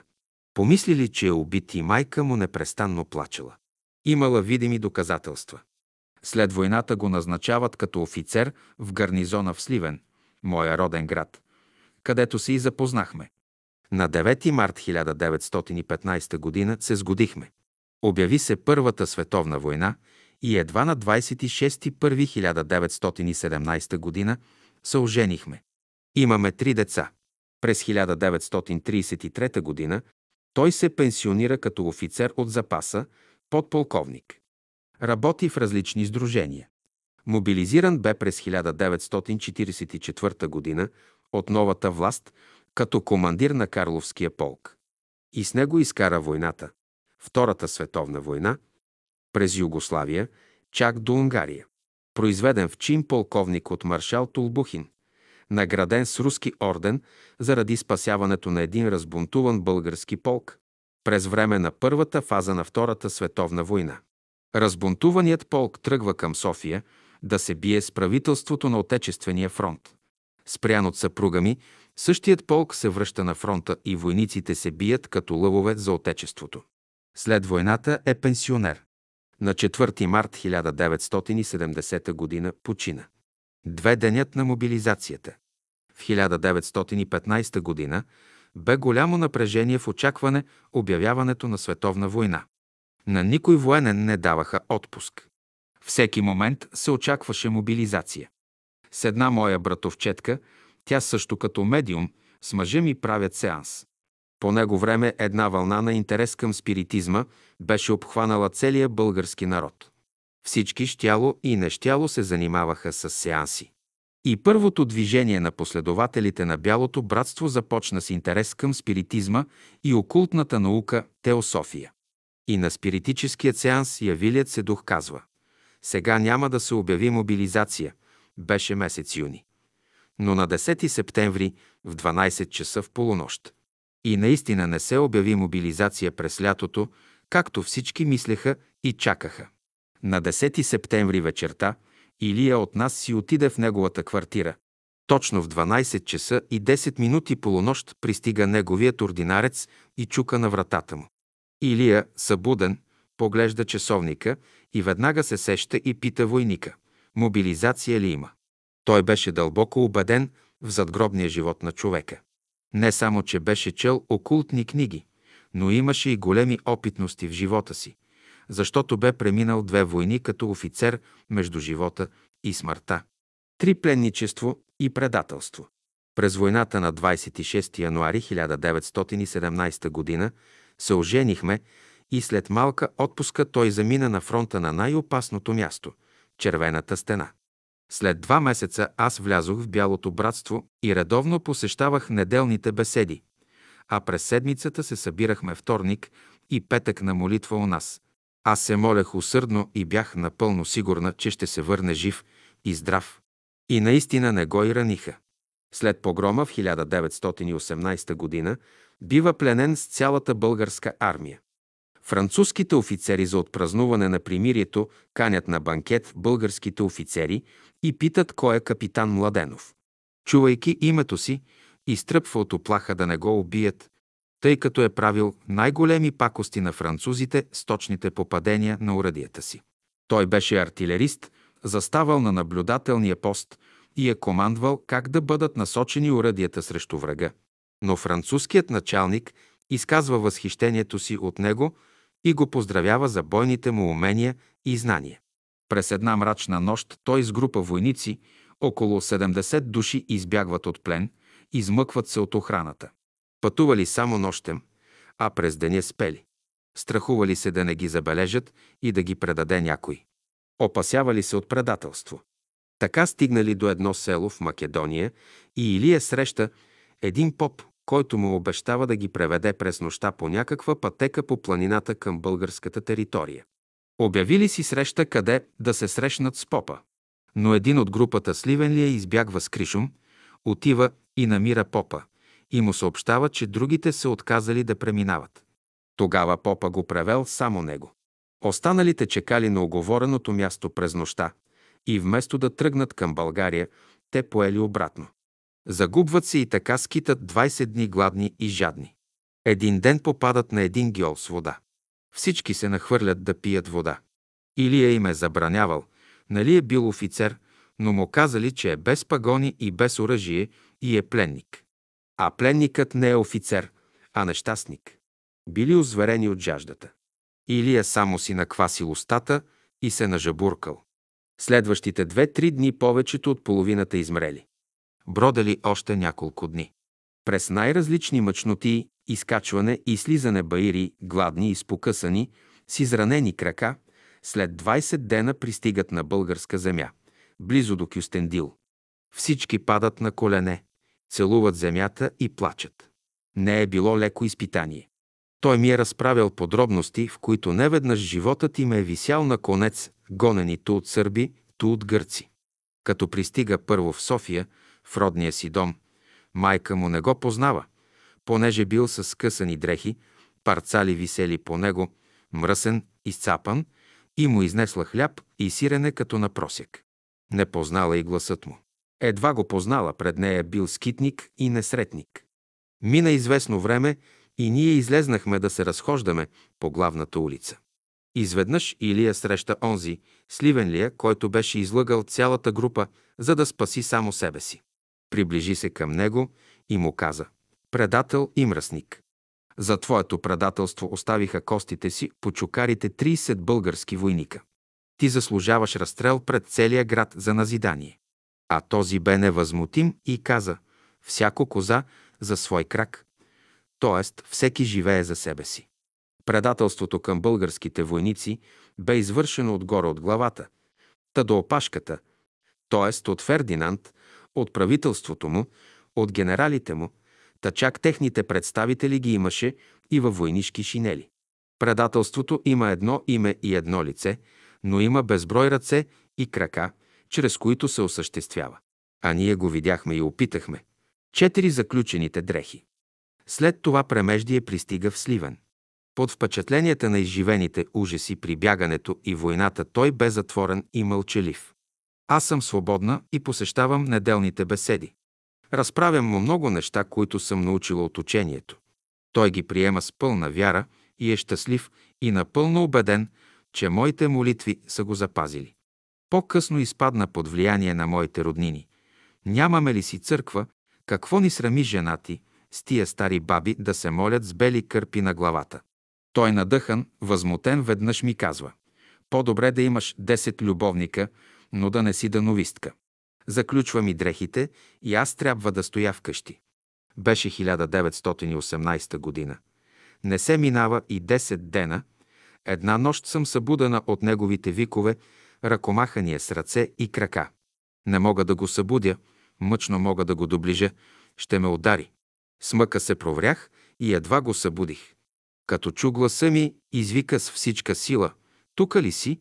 Ти ли си, Маре? Прегърна ме силно, намокри лицето ми с изобилни сълзи.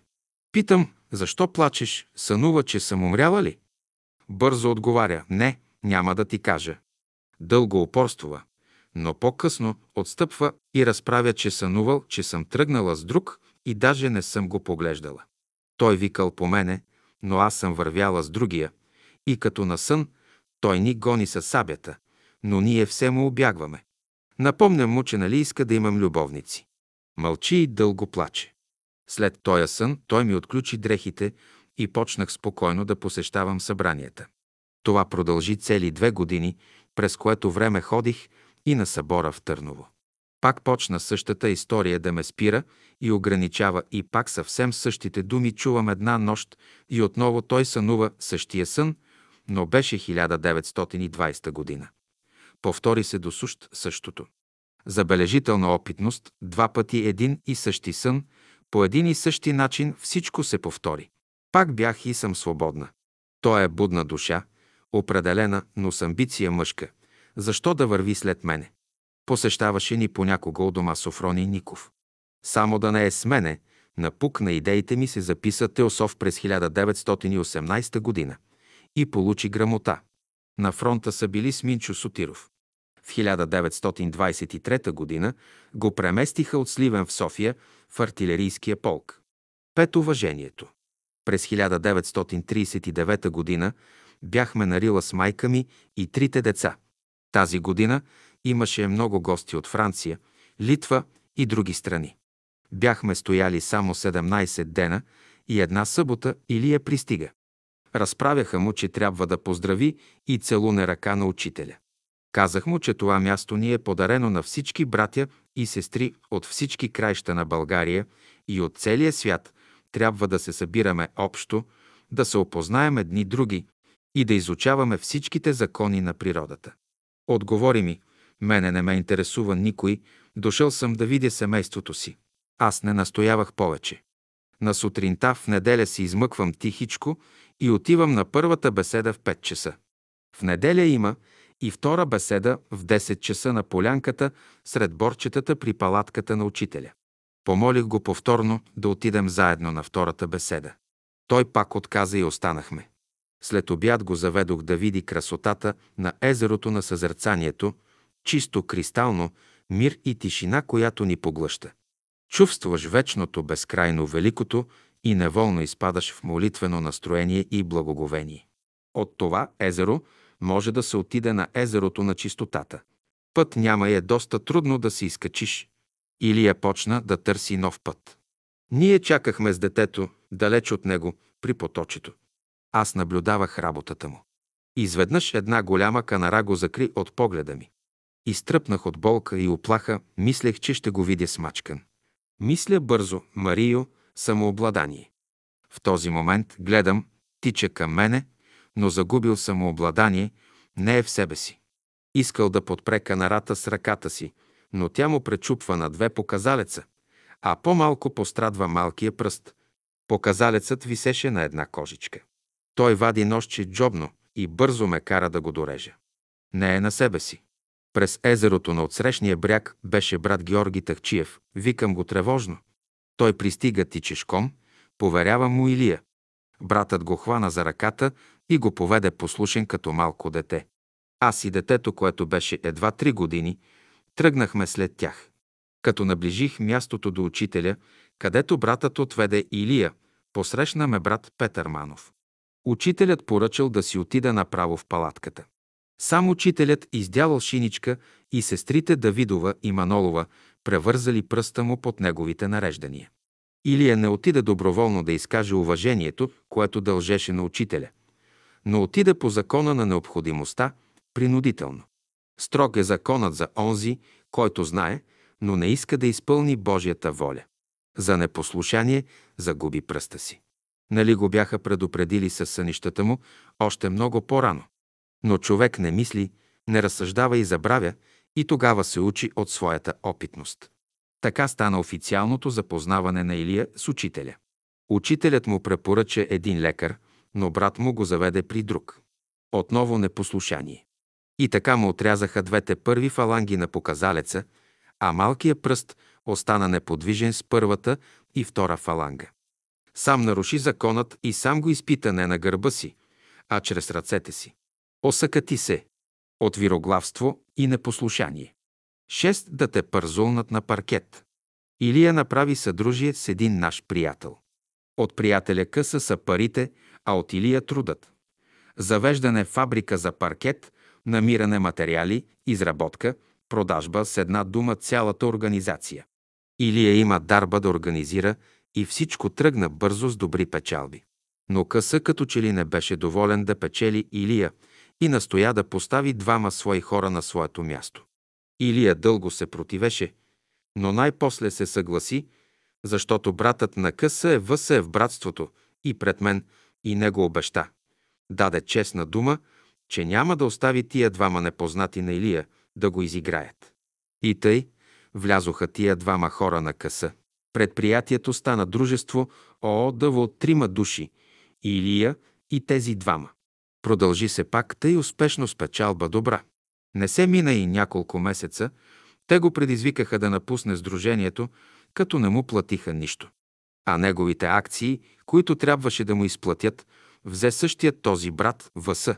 Илия беше много отчаян, толкова труд беше положил. Почна да отива всяка заран на изгрева при учителя. Учителят му поръчва да каже на брата Въса да изпълни дадената честна дума. Но то не стана.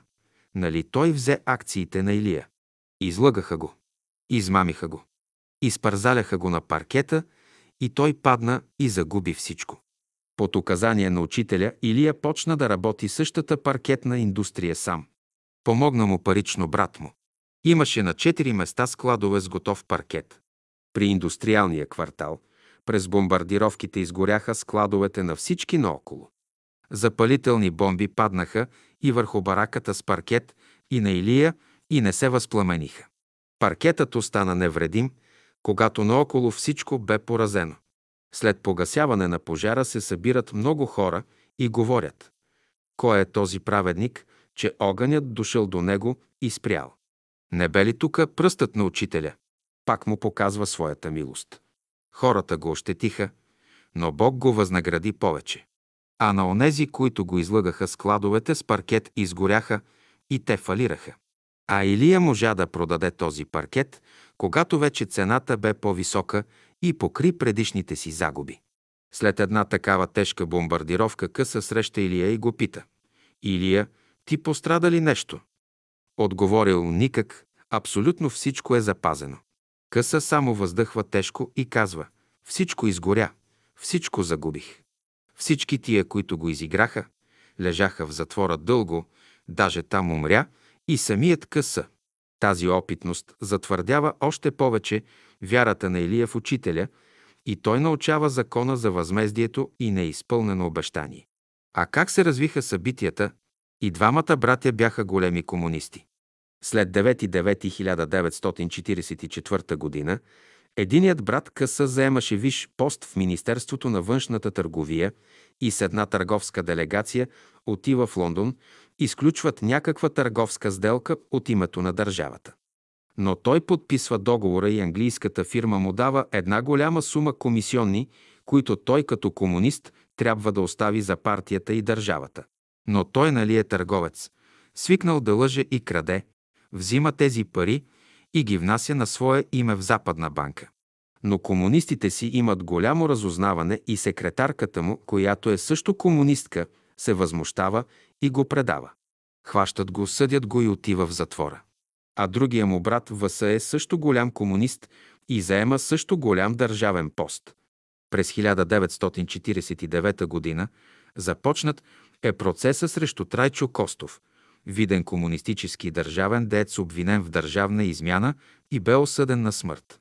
Покрай него като самишленик бива осъден на затвор и ВСИ чак през 1957 г. беше реабилитиран и излезе от затвора. Всички платиха по деянията си. А Илия Младенов получаваше офицерска пенсия, работеше тук-там, за да издържа голямото си семейство. Накрая си замина на 4 март 1970 година и аз се вредих да получавам неговата пенсия. Той бе си я заслужил като офицер от българската армия, воювал през 1912, 1913 година и 1914, 1918 и 1944, 1945 година. Имаше Георгиевски кръст за храброст. А през 1943 г. лично маршал Тоблухин му закачи орден на гърдите, като полкови командир на Карловския полк взел участие във войната срещу немските фашисти. Ето такава бе развръзката. И пулката. След 9 септември 1944 г. Илия разшири предприятието си с нови съдружници – за което учителят не беше съгласен и му беше казал не се носят две дини под една мишница. Другарят Търпешев му отпусна 2 милиона лева да купят от Германия още машини за фабриката. По-късно дойде национализацията. Трябва да се плащат дълговете. Пенсията му беше малка – 65 лева, и за това работихме заедно детски играчки, габари и други. Но и това свърши. Тогава стана бояджия – беше изучил всички тънкости на занаята и всички познати го търсеха за работа. Така плащаше дълговете. Така понесе последствията на непослушанието. Учителят е предвиждал това и е искал да го избави от ненужни дългове, мъчноти, но всяко непослушание се заплаща скъпо. Трябваше да научи още един нов закон. През 1944 г. редовно е посещавал учителят в село Марчаево и там са водени тези разговори, които съм дала отделно. Седем полковият командир и мисията от небето. При новата власт, след 9.9.1944 г., мобилизираха Илия като командир на Карловския полк. Телеграфира в канцеларията на полка за пристигането си, да бъде посрещнат. В определения ден той пристига на гарата в Карлово. Търси посрещачи, но такива няма. Пита началника на гарата какво става, защо никой няма. Същият му разказва, че полкът е напълно дезорганизиран, войниците са правили митинг един, два дена преди пристигането му. В двора на казармата сложили маса, качвали един по един своите началници на масата и питали войниците за всеки един, кой какво знае, да каже. И за всеки, за който се каже лошо нещо, бива арестуван. И така всички били арестувани. Само един подпоручик оставили в щаба. И накрая началникът на гарата му казва, както си дошъл, другарю, така се върни и ти да не пострадаш. Но Илия е безстрашен, не се смущава от случилото се, нали е воювал в две войни, живял е с войниците по окопите на фронта. Той се опътва 3 километра пеш от гарата до казармата. Пристига в щаба, същото му бива докладвано от чиновниците в щаба и от подпоручика.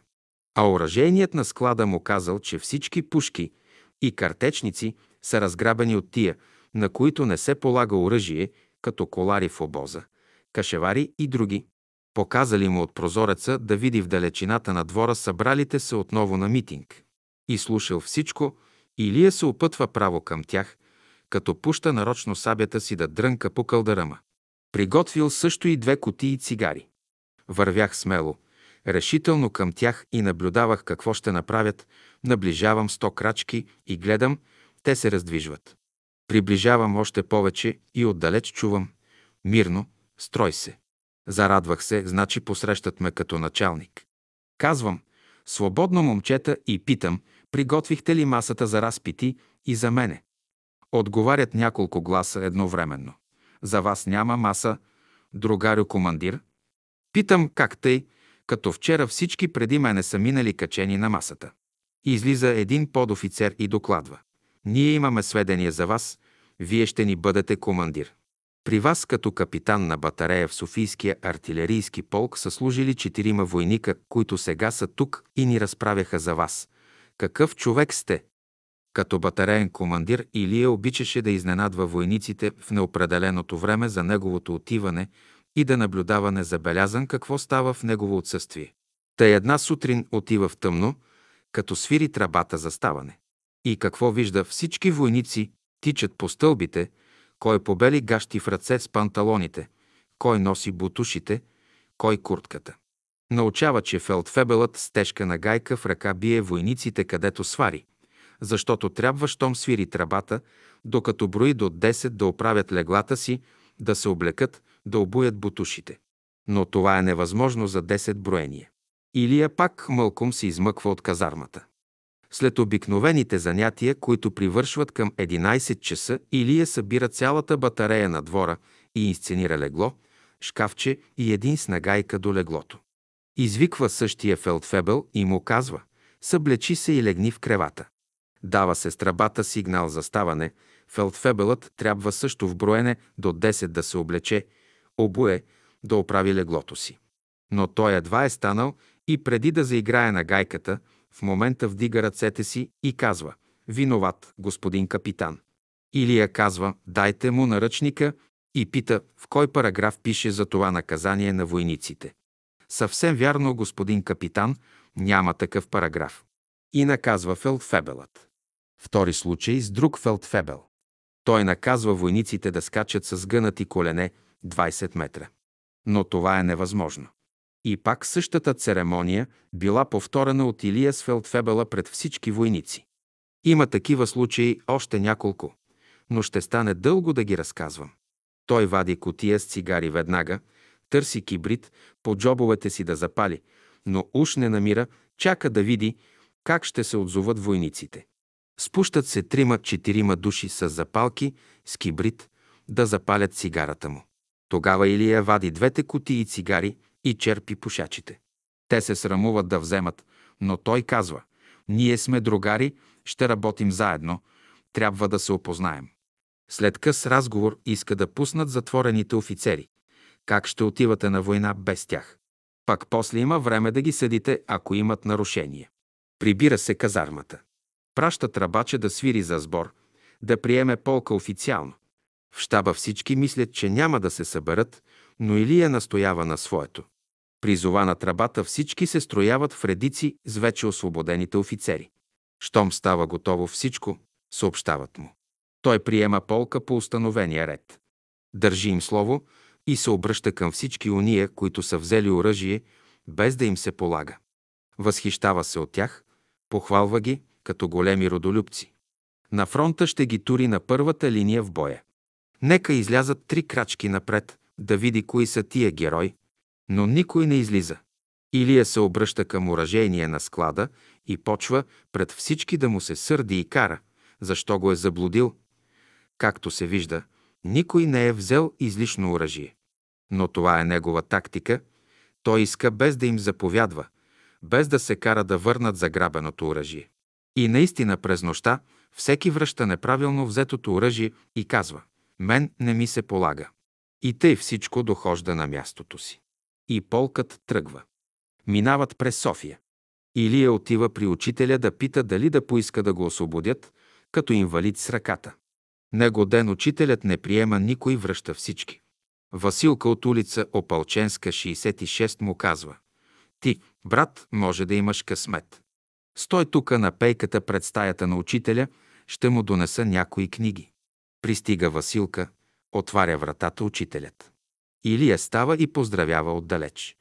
Учителят се поспира, позамисля и с глава повиква Илия при себе си. Василка казва, имаш късмет. Илия влиза в стайчката при учителя и го пита дали да се освободи и да не отива на война. Учителят се замисля един миг и казва, рекох, брат, има да изпълниш една задача, дава ти се отгоре една мисия. След като я изпълниш, тогава ще се освободиш. Така той тръгва с полка. Навлизайки в Сърбия, настига ги един руски полк. Руските офицери му отиват на гости за вечеря. Сервира им се както на всички български офицери от същата за войниците чорба. Но руските офицери питат какво още ще сервират, защото от тях командирът е хазяин на склада и може да вземе каквото си иска. Илия отговаря, че храната е за войниците и не може да разполага с нея, офицерите и той ядат само войнишка чорба. Във всеки полк, освен командир, има и политически командир плюс войнишки комитет. Също и Карловският полк има. Но войниците от войнишкия комитет, като наблюдавали и разисквали за делата на Илия, решават да телеграфират на генерал Българанов, че не искат да им се праща политически командир и саморазтурят своя войнишки комитет. След свършване на войната в Унгария всички офицери се събират и генерал Българанов пита кой е полковник Младенов, искал да го види. Илия веднага си помислил дали няма някое провинение. Но генерал Българанов казва, Твоят полк е единствен в цялата армия, който е разтурил войнишкия си комитет и сами телеграфирали, че не искат политически командир. С какво ми омагьоса войниците?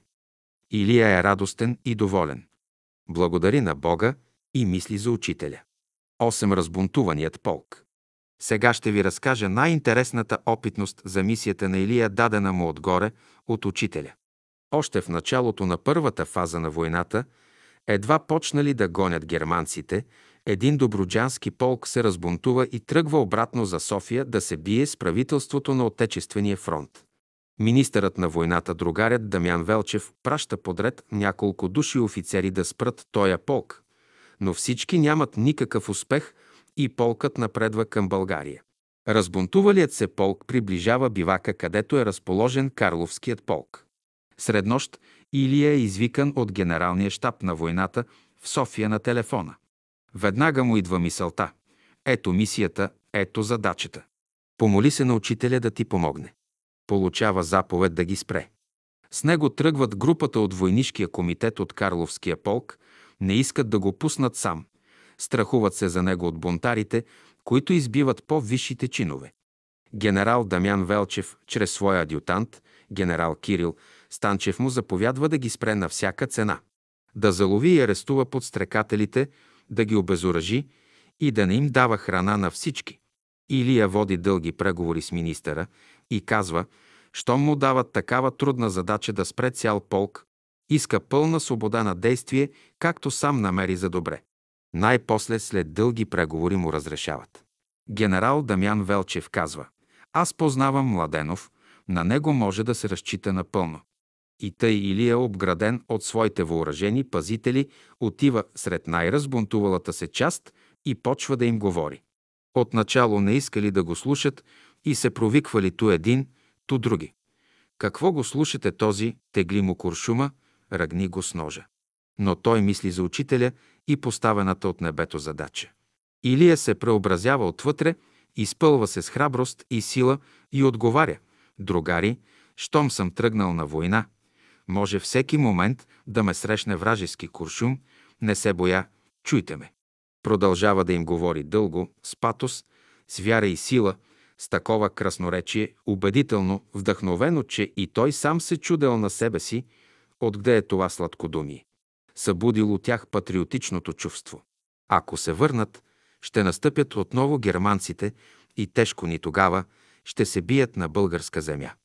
Съобщава също, че в дефилето на Владая са се укрепили руски картечници и катюши и ще избият целия им полк. Те се вслушват в думите му и почват всички да говорят в един глас. Той отново ги моли да излезе един да говори, че като викат всички, нищо не се разбира. Те се посъветват помежду си и излизат четирима души да изкажат оплакванията си. Имаме три важни причини. Първата – от нашия полк много войници напуснаха полка и се върнаха по домовете си да пазят жените и децата си. Те са бунтари, а не ние, които останахме. Те си лежат на топло, а ние теглим тука. Втората. Взеха ни нашите началници и ни дадоха непознати. Трета. Казват ни бунтарският полк и не ни зачисляват никъде на храна. Ето вече 20 дена се храним с кражби. Нападаме обози и влака с провизии. След като ги изслушал, Илия им казва. И трите причини са много важни. Ще изпратя вас четирима водачи с един джип в София да докладвате лично на министъра на войната. Останалите войници не искали да пуснат водачите си, да не ги арестуват. Но Илия им обещава, че ако пострадат нещо или ги задържат, той лично ще ги поведе на бой срещу София. Влиза във връзка по телефона с Министерството, че ги праща на доклад и че причините им са важни и трябва да бъдат удовлетворени. И те тръгват с джипката. Министърът иска отначало да ги арестува, но Илия води преговори, започват разправи, дълги увещания, настоява на своята помирителна тактика. Войниците бунтари от Доброджанския полк са гладни. Гладна мечка хоро не играе, мисли си Илия. И заповядва на своя артелчик да извади от склада храна. Запалват се огньове, турят се казаните, от толкова дни не се яли топла храна. Настава спокойствие, чуват се вече весели разговори. Като изтича времето за идване на водачите им, отново настъпва неспокойствие. Бавят се. Илия пита отново в София какво става, отговарят, още са тука. Министъра иска въпреки важните мотиви да ги арестува. И отново почват разговори с остър тон. Илия обяснява, че е обещал на войниците да бъдат върнати живо и здраво водачите. И ако ги задържат, сам Илия ще поведе разбунтувания полк за София. Упорството на Илия ги кара да се позамислят и решават да отстъпят от своята сурова дисциплина. Пратили телеграми до всички кметове по селата да пратят на фронта всички бегълци. Зачислили на храна полка и връщат техните предишни военни началници. Всички войници викат в един глас «Вие ще ни бъдете командир». Илия ги усмирява, като им казва «Аз не мога да оставя моя полк, моите войници, но ще вървим рамо до рамо и заедно ще се бием». И така тия набедени бунтари се бият като лъвове за отечеството. И тъй дадената задача от учителя беше изпълнена. Били спасени от смърт няколко хиляди български войници от разбунтувалия се полк по чужда вина. За тази сполучлива мисия Илия бе награден лично от маршал Толбухин с орден. Накрая, след завършване на войната, маршал Толбухин се снима с българския генерален штаб и с всички полкови командири. Полковник Илия Младенов също е сред тях. Девет разговори на Илия Младенов с учителя в С. Марчаево. Първо писмо до съпругата му. София, 3-4-1944 година. Мила Маре, вземам голям лист да пиша, защото има много неща да ти съобщя. Аз съм още в София, защото човек цял ден си губи времето и нищо не може да свърши. Учрежденията пръснати, когато търсиш, не можеш да го намериш. Времето от вчера се оправи и с нощи веднага има затъмнение и летяха над София единични самолети. Сигурно тези дни пак ще додат тези гангстери. София е почти запустяла и навсякъде разрушение виждаш. За нашата махала и улица ти писах и вярвам, че вече имаш представа какво е развалини. Сега обаче, като обиколих по-добре, видях, че има на още много места бомби, които не бях видял. Така, например, бомби има пред входа на Ламанчеви, на кооперацията, която е зад нас, пред Золотов, който е до нея, и по-надолу в къщата на Тананов, всред къщата на Танинчеви и още много други места. Аз стоя тук, ама да ти кажа право, не ми се седи никак, но трябва да стоя, за да си нареждам работите и да се грижа за къщата и за складовете. Ето сега ще гледам да мога да взема работници, да направя керамидите на покрива, та при нов дъжд да не тече. Ето Горбанов, на който всичкия покрив беше разнебитен, сега го поправи и покри с керамиди. Във вторник отидох на Марчаево и бях на разговор с учителя от 10 часа и половина до 12 часа и 20 минути. Ето като пристигнах и влязох в стаята неотпочинал, той отвори стаята си и запита кой доде. Казаха му, че съм аз и той ме повика веднага. Говорихме до 12 часа и 20 минути и по едно време Една сестра отвори вратата и каза, че е готово за ядене. Той тогава каза, ама, нима стана време за обяд. И тогава отидохме, те обядвахме и моя милост, както други път до него. Но сега от лявата му страна, където ми бяха приготвили стола. Както и други път разположен, а този път аз му казах, че искам да записвам по-важните мисли, казани от него, и моя милост се приготви с бележника и молив, а той се позасмя. След като ме разпита за всички в Сливен, за вас, за евакуацията на града и прочее, започнахме един интересен разговор, като аз му задавах въпроси и той ми отговаряше.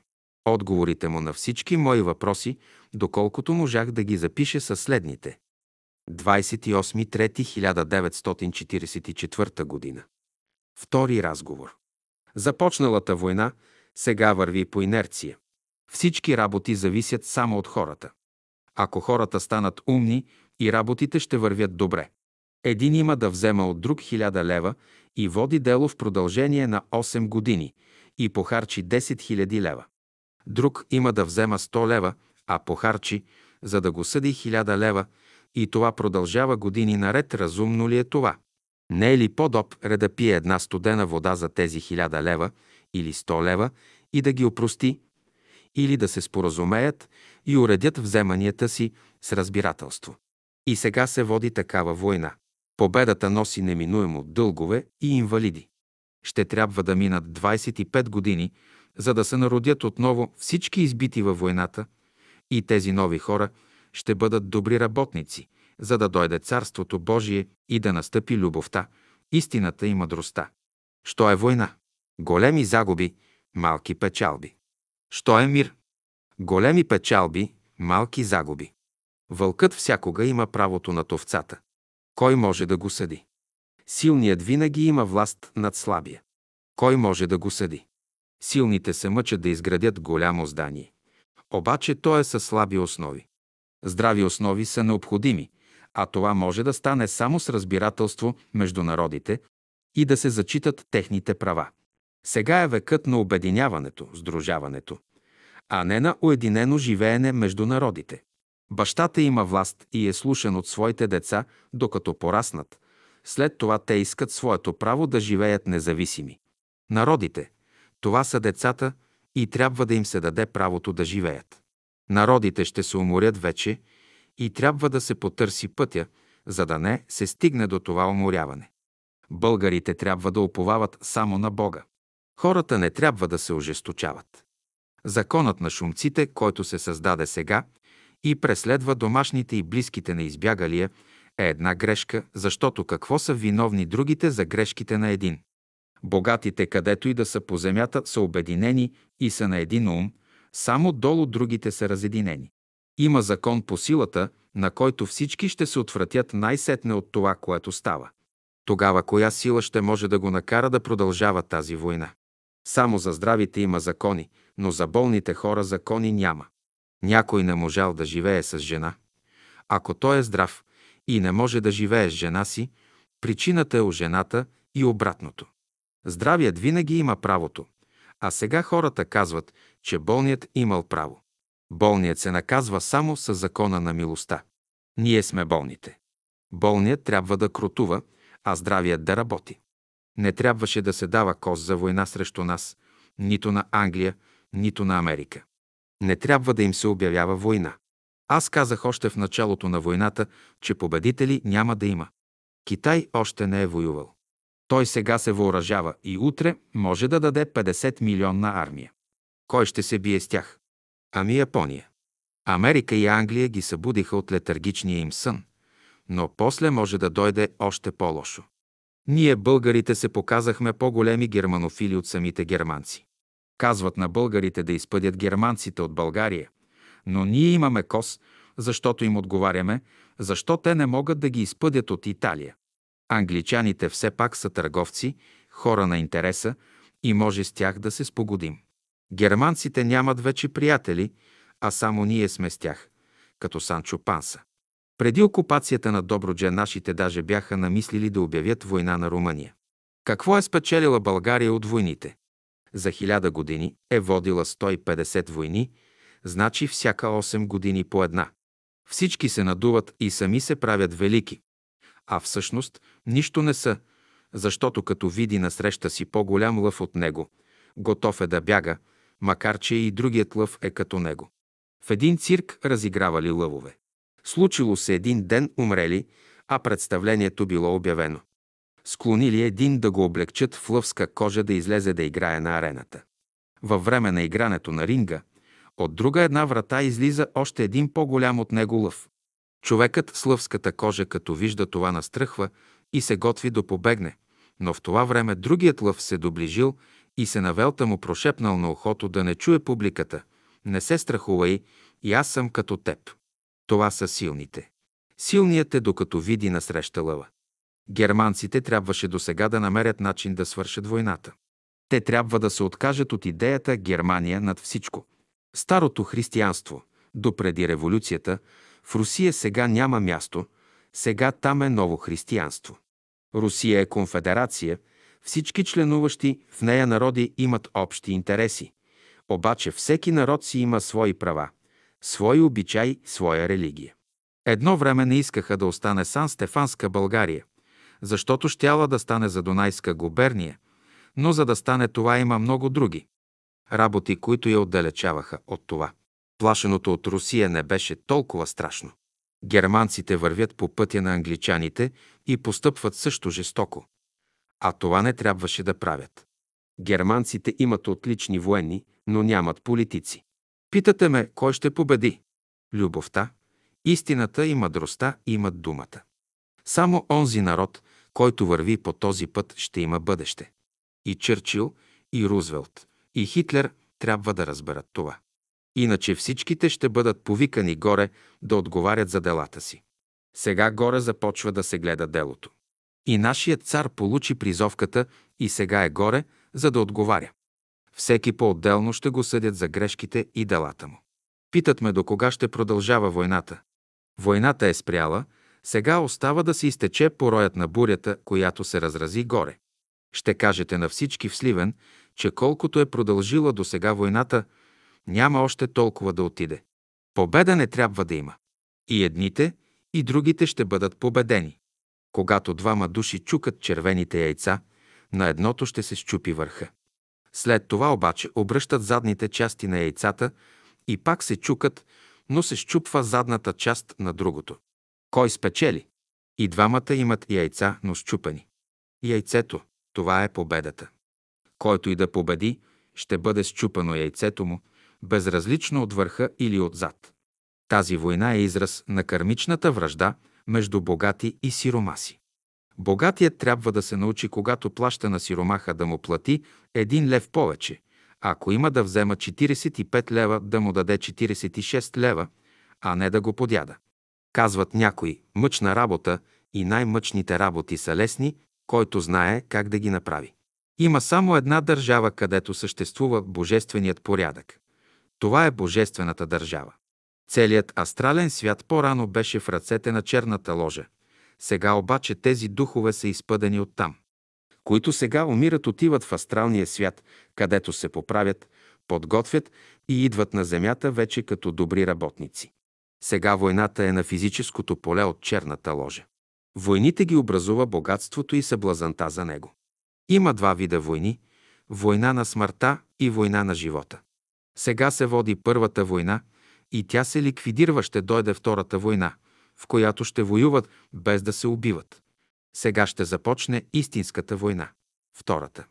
Светът е окупиран и всички народи трябва да капитулират. Всички ще трябва да служат на Господа и ще има само една държава. Царството Божие. Този ни разговор обаче не го давайте на всеки да го чете, защото той не е за всеки. На въпроса ми, дали има опасност за бомбардиране на Сливен, ми каза, колкото е вероятността за София, 50% е за Сливен. В това време ни повикаха за обед и прекъснахме хубавия и дълъг разговор. Маре, тези хубави негови мисли, като дода, ще ги допълня и да огладя в духа на това, което съм възприел, и тогава ще го напишем на машина и дадем само на някои наши близки от братството, като двамата Михалевци. Сега може да го прочетеш само на Кантарджиеви и на Райнови и на Иванка Гешева. Учителят изрично ме помоли да не съобщавам на всички този ни разговор. И това трябва да го изпълня. Ти разбираш защо? Че не всеки ще го разбере правилно. За Лиляна каза да не си напуска работата, обаче да поиска отпуска, за да оздравее и си поуспокои нервите. От всичко разбрах, че войната не ще свърши много скоро, както някои му приписваха думи. Такова нещо не казва.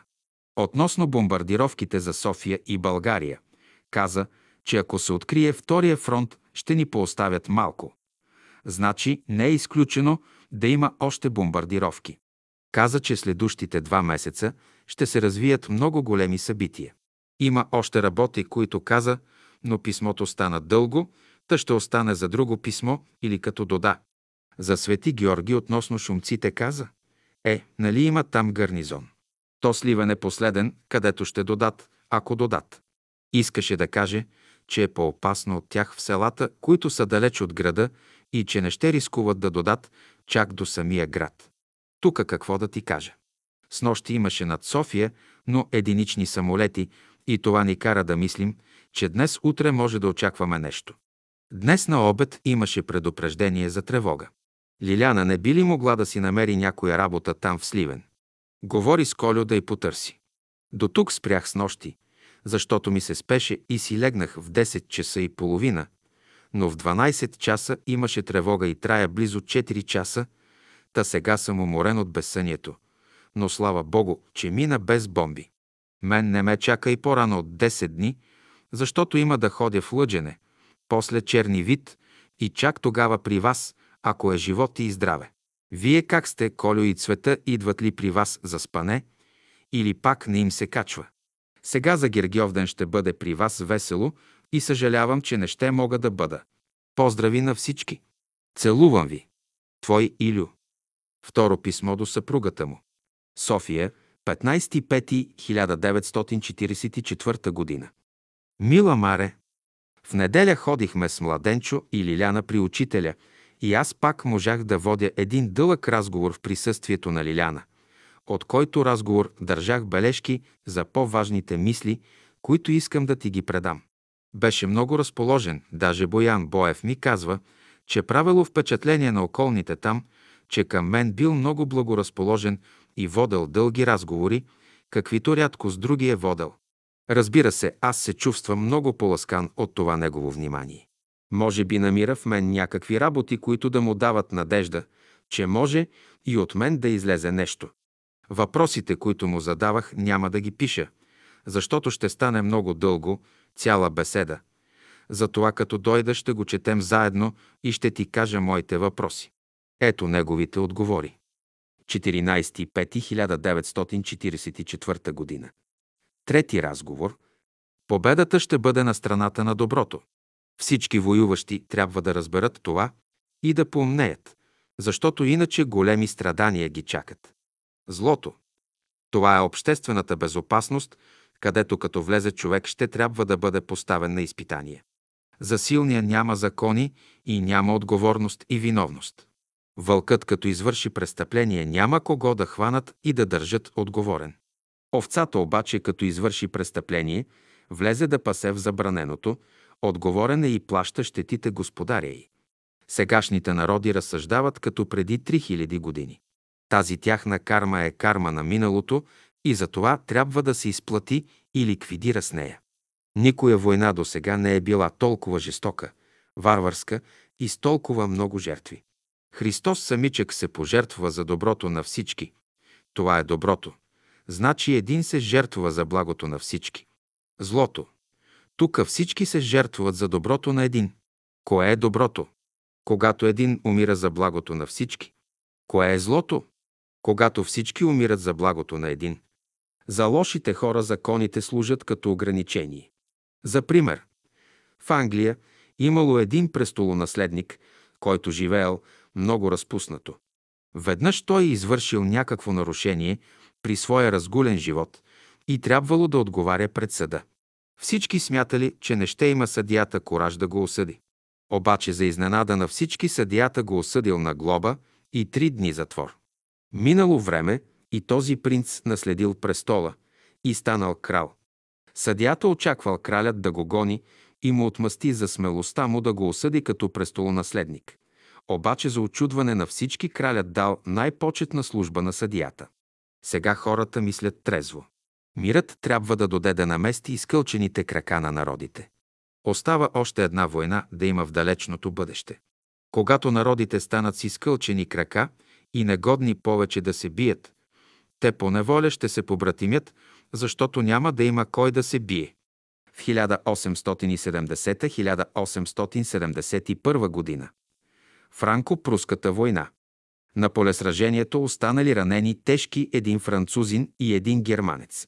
Виждайки се съвсем самотни и изоставени, те се доближили един до друг, започнали да си говорят и да си превързват раните взаимно.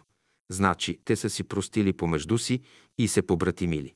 Народите трябва да си простят дълговете и да започнат на ново нов живот. От сега нататък настъпват 45 юбилейни години, през които кой каквото е взел, ще трябва да го повърне. Всеки 45 години всички се повръща. Така е в евреите.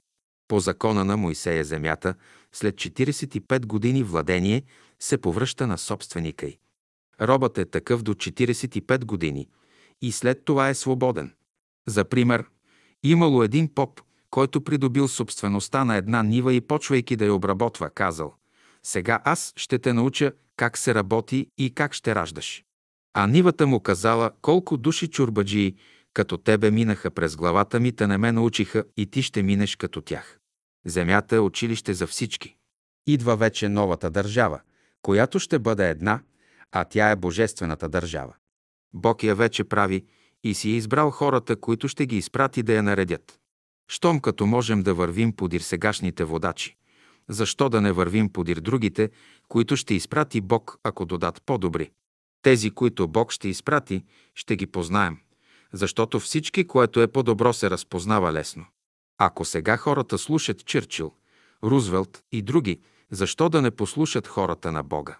Ако в града запалят една лампа, колкото и да е голяма, не може да освети целия град. Но когато изгрее слънцето, то ще освети навсякъде със своята изобилна светлина. Сега има по света частични светлинки, лампи, които подготвят условията, за да изгрее слънцето със своята изобилна светлина. Тази светлина е която ще оправи целия свят. Пролета идва вече, но не изведнъж, а постепенно. Хората ще се изменят незабелязано, така както незабелязано наближава пролета. Всяко добро е плод на Божествения свят. Когато нещата почнат да цъфтят, светята, навън под откритото небе, а не в парника, значи, че пролета е дошла. Светът сега е миниран. То е обсадно положение, от което има само един изход – капитулация. Капитулация чака само тази обсада, иначе тя може да се премахне. Всички трябва да капитулират пред Божествената сила.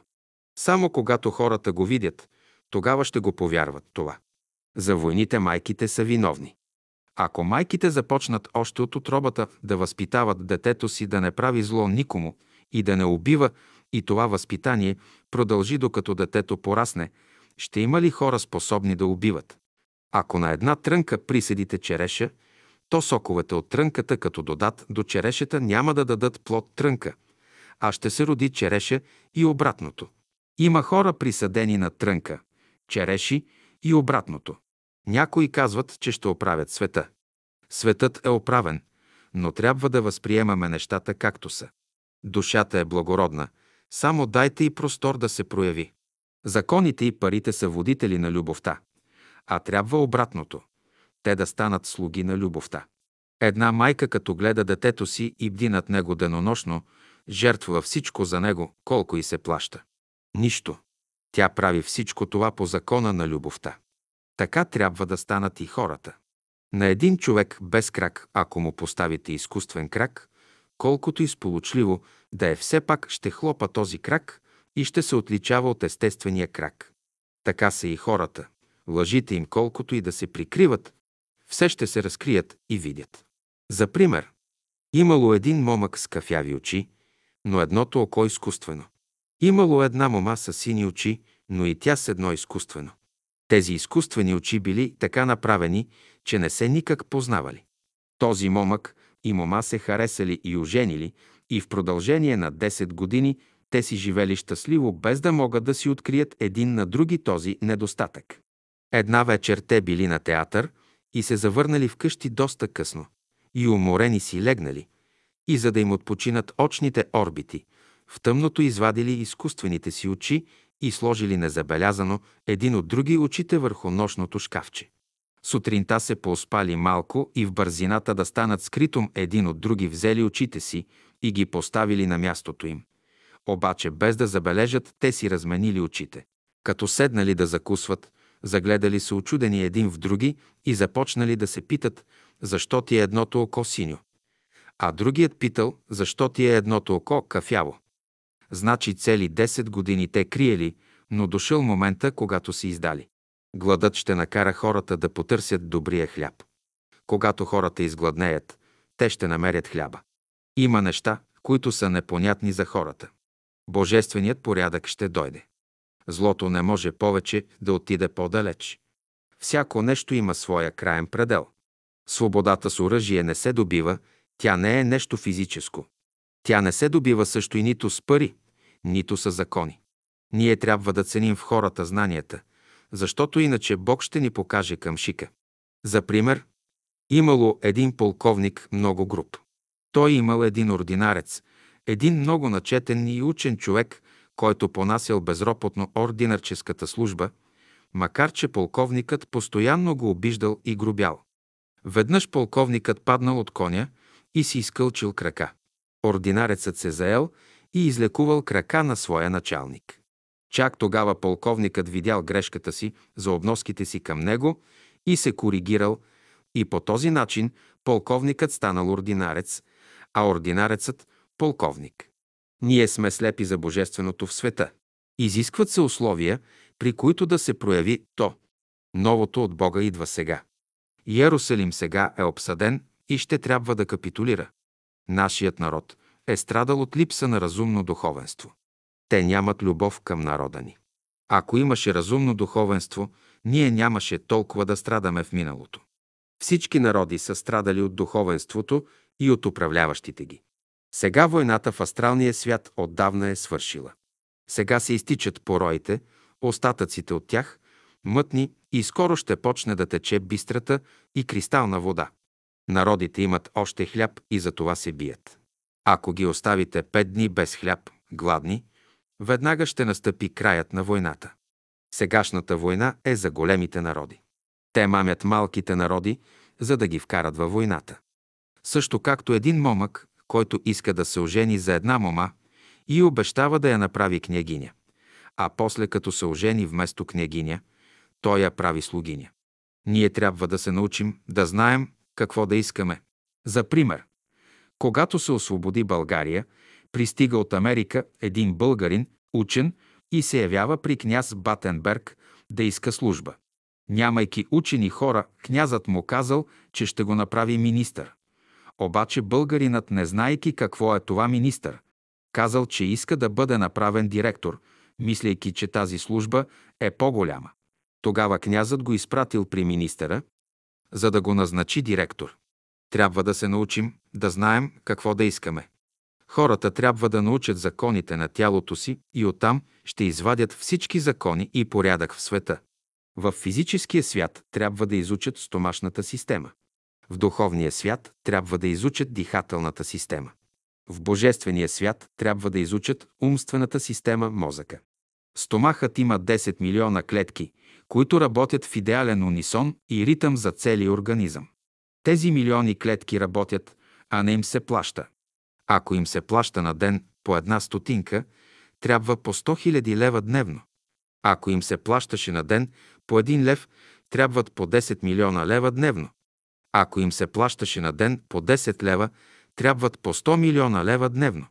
Откъде ще се намерят толкова пари, за да се плаща? В божествената държава всички ще работят по закона на любовта, а няма да се плаща. От стомашната система енергиите ще отиват в дихателната система, а тя ще ги препраща в мозъка, а оттам в кръвта, която ще отиде по цялото тяло. За в бъдеще оттам ще се извадят всички закони. Хората са много закъснели, а време трябва, за да се проучи всичко и да се приложи. Един ме пита, какъв е смисълът на живота?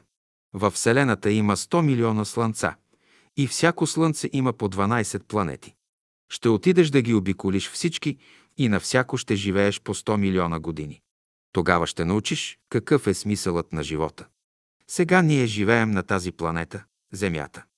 Ние сме тука на Земята, екскурзианти, на които им се дава възможност безплатно да я пропътуват и да я изучават. Сладкото не можеш да кажеш, че е сладко, ако не го опиташ. Светлината трябва да я видиш, тогава ще кажеш каква е и ще имаш теорията за нея. Само като опиташ нещо, ще го знаеш какво е. Защо има някои хора слепи? На добрите хора Бог е отнел зрението, за да не виждат злото и се изкушават от него. И обратното, на някои лоши хора Бог им е отнел зрението, за да не виждат доброто. За пример, един цар имал две дъщери. Едната сляпа, а другата глуха. Явили се двама момъка, които се оженили за тях. Момъкът, който се оженил за глухата мома, бил сляп, а момъкът, който се оженил за сляпата мома, бил глух. Примерът го има в беседите. Бог дава понякога така нещата, че да има хармония и щастие между хората. Хората трябва да станат разумни, за да подготвят по-добри условия да посрещнат доброто, което идва. Така приключи разговорът ми с него. Мислите му ти ги пише неогладени стилистично, но няма време. Трябва да седна да помисля върху писаното и да си припомня разговора, за да огладя бележките. Това ще стане като си дода в Сливен след десетина дни. На младенчо можах да наредя следното. Отмениха отиването му в Штип, остава тук в допълняющето отделение на 4-ти артилерийски полк, които са в новите казарми при Дърваница. Командир е полковник Кръстев Андрей, който беше във Враца и който ти прати много здраве и поръча да ти каже да не се безпокоиш и мислиш за младенчо. Той ще го нареди добре. Навярно ще го вземе при себе си. Тази сутрин го заведох в казармата аз и го. Оставих при Кръстев да го облечат. Вярвам, че ще може да си идва всеки месец в отпуска, а освен това ще може да прескача и до София, да наглежда къщата и складовете с паркет, защото Мирчо го мобилизират и тези дни и той заминава. Искаш да съм го освободил съвсем, а не знаеш какъв взор видях, докато можах това да наредя. Цели пет дни съм тичал непрекъснато по селата, докато уредя, защото всички са евакуирани около София, а няма съобщение. Вчера взех с мен и младенчо, за да отидем и вземем новата заповед и сме се возили с влак, вървели пеша 20 км. После с камион и пак с влак, за да се приберем в София. Както и да е, трябва да бъдем доволни, че Бог помогна, та така се нареди работата. За Лиляна също аз пак виновен. За всичко аз съм виновен. Така да бъде. Колкото до материалната страна, ти никога не си ми съчувствала и съдействувала. Не искаше и да знаеш, че сега съм без пари и че даже за Сливен да искам да тръгна, трябва да търся пари. Защо поне ме ядосваш, ако не можеш да ми бъдеш полезна? Паркет има, ама паркет не се яде. Кажи на Колю да не продава без мен, защото не знае какво качество и какъв метраж имам свободно. После паркетът е под режима на комисариатството, та аз трябва да го уредя този въпрос с комисаря, като дода в Сливен.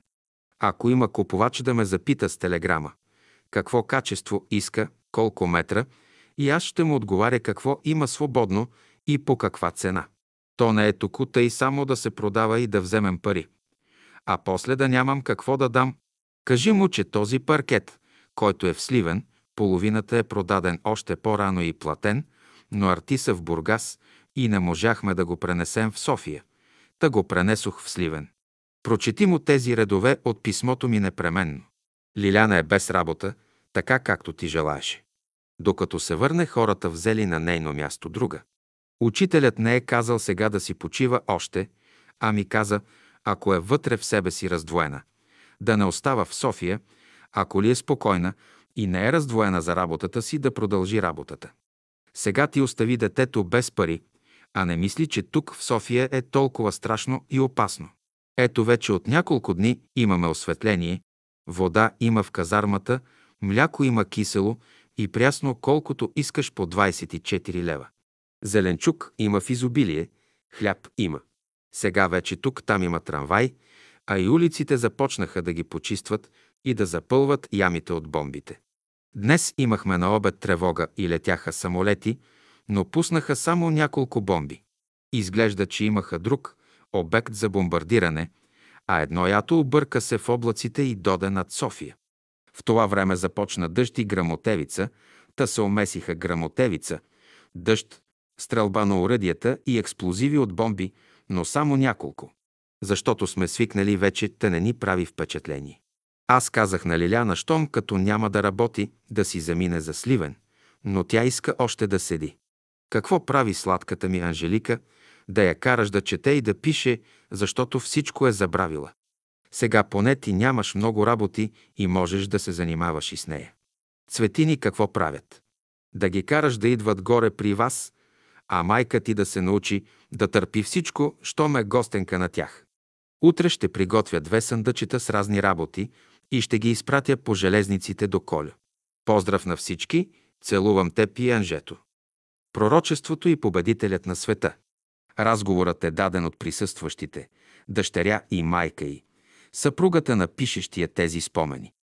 Рекох, тази, тази война свърши, но другата, другата, там на изток, която иде.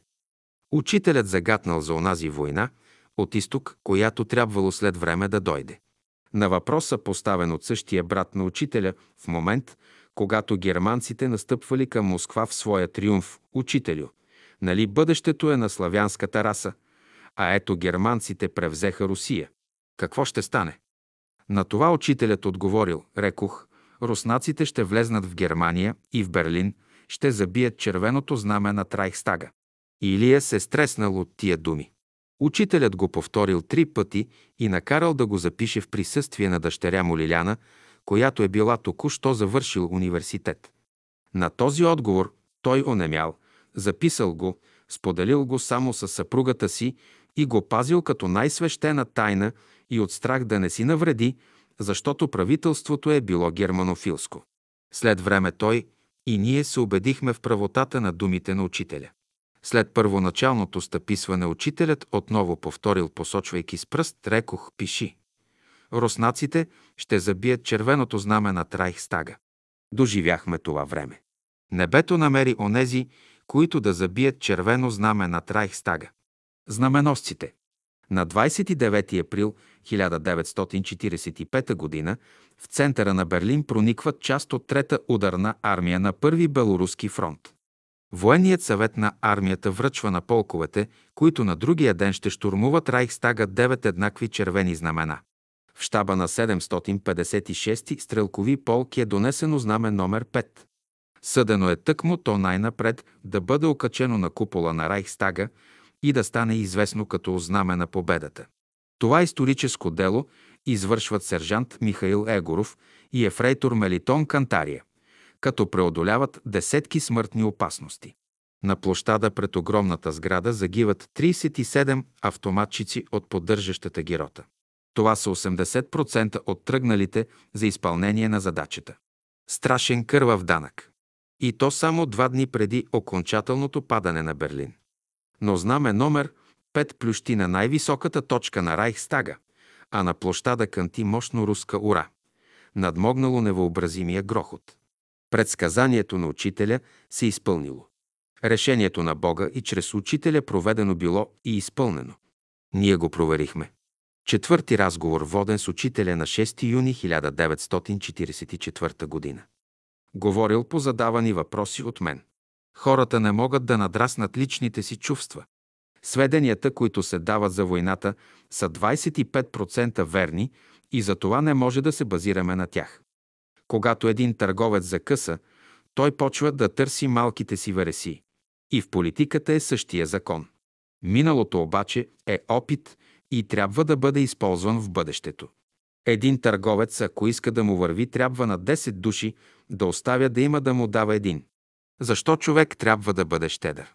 за да си подготви условия утре да може да напълни хамбара си. Житото хвърлено на нивата е загубено, но то ще напълни после хамбара. Но може и да не стане.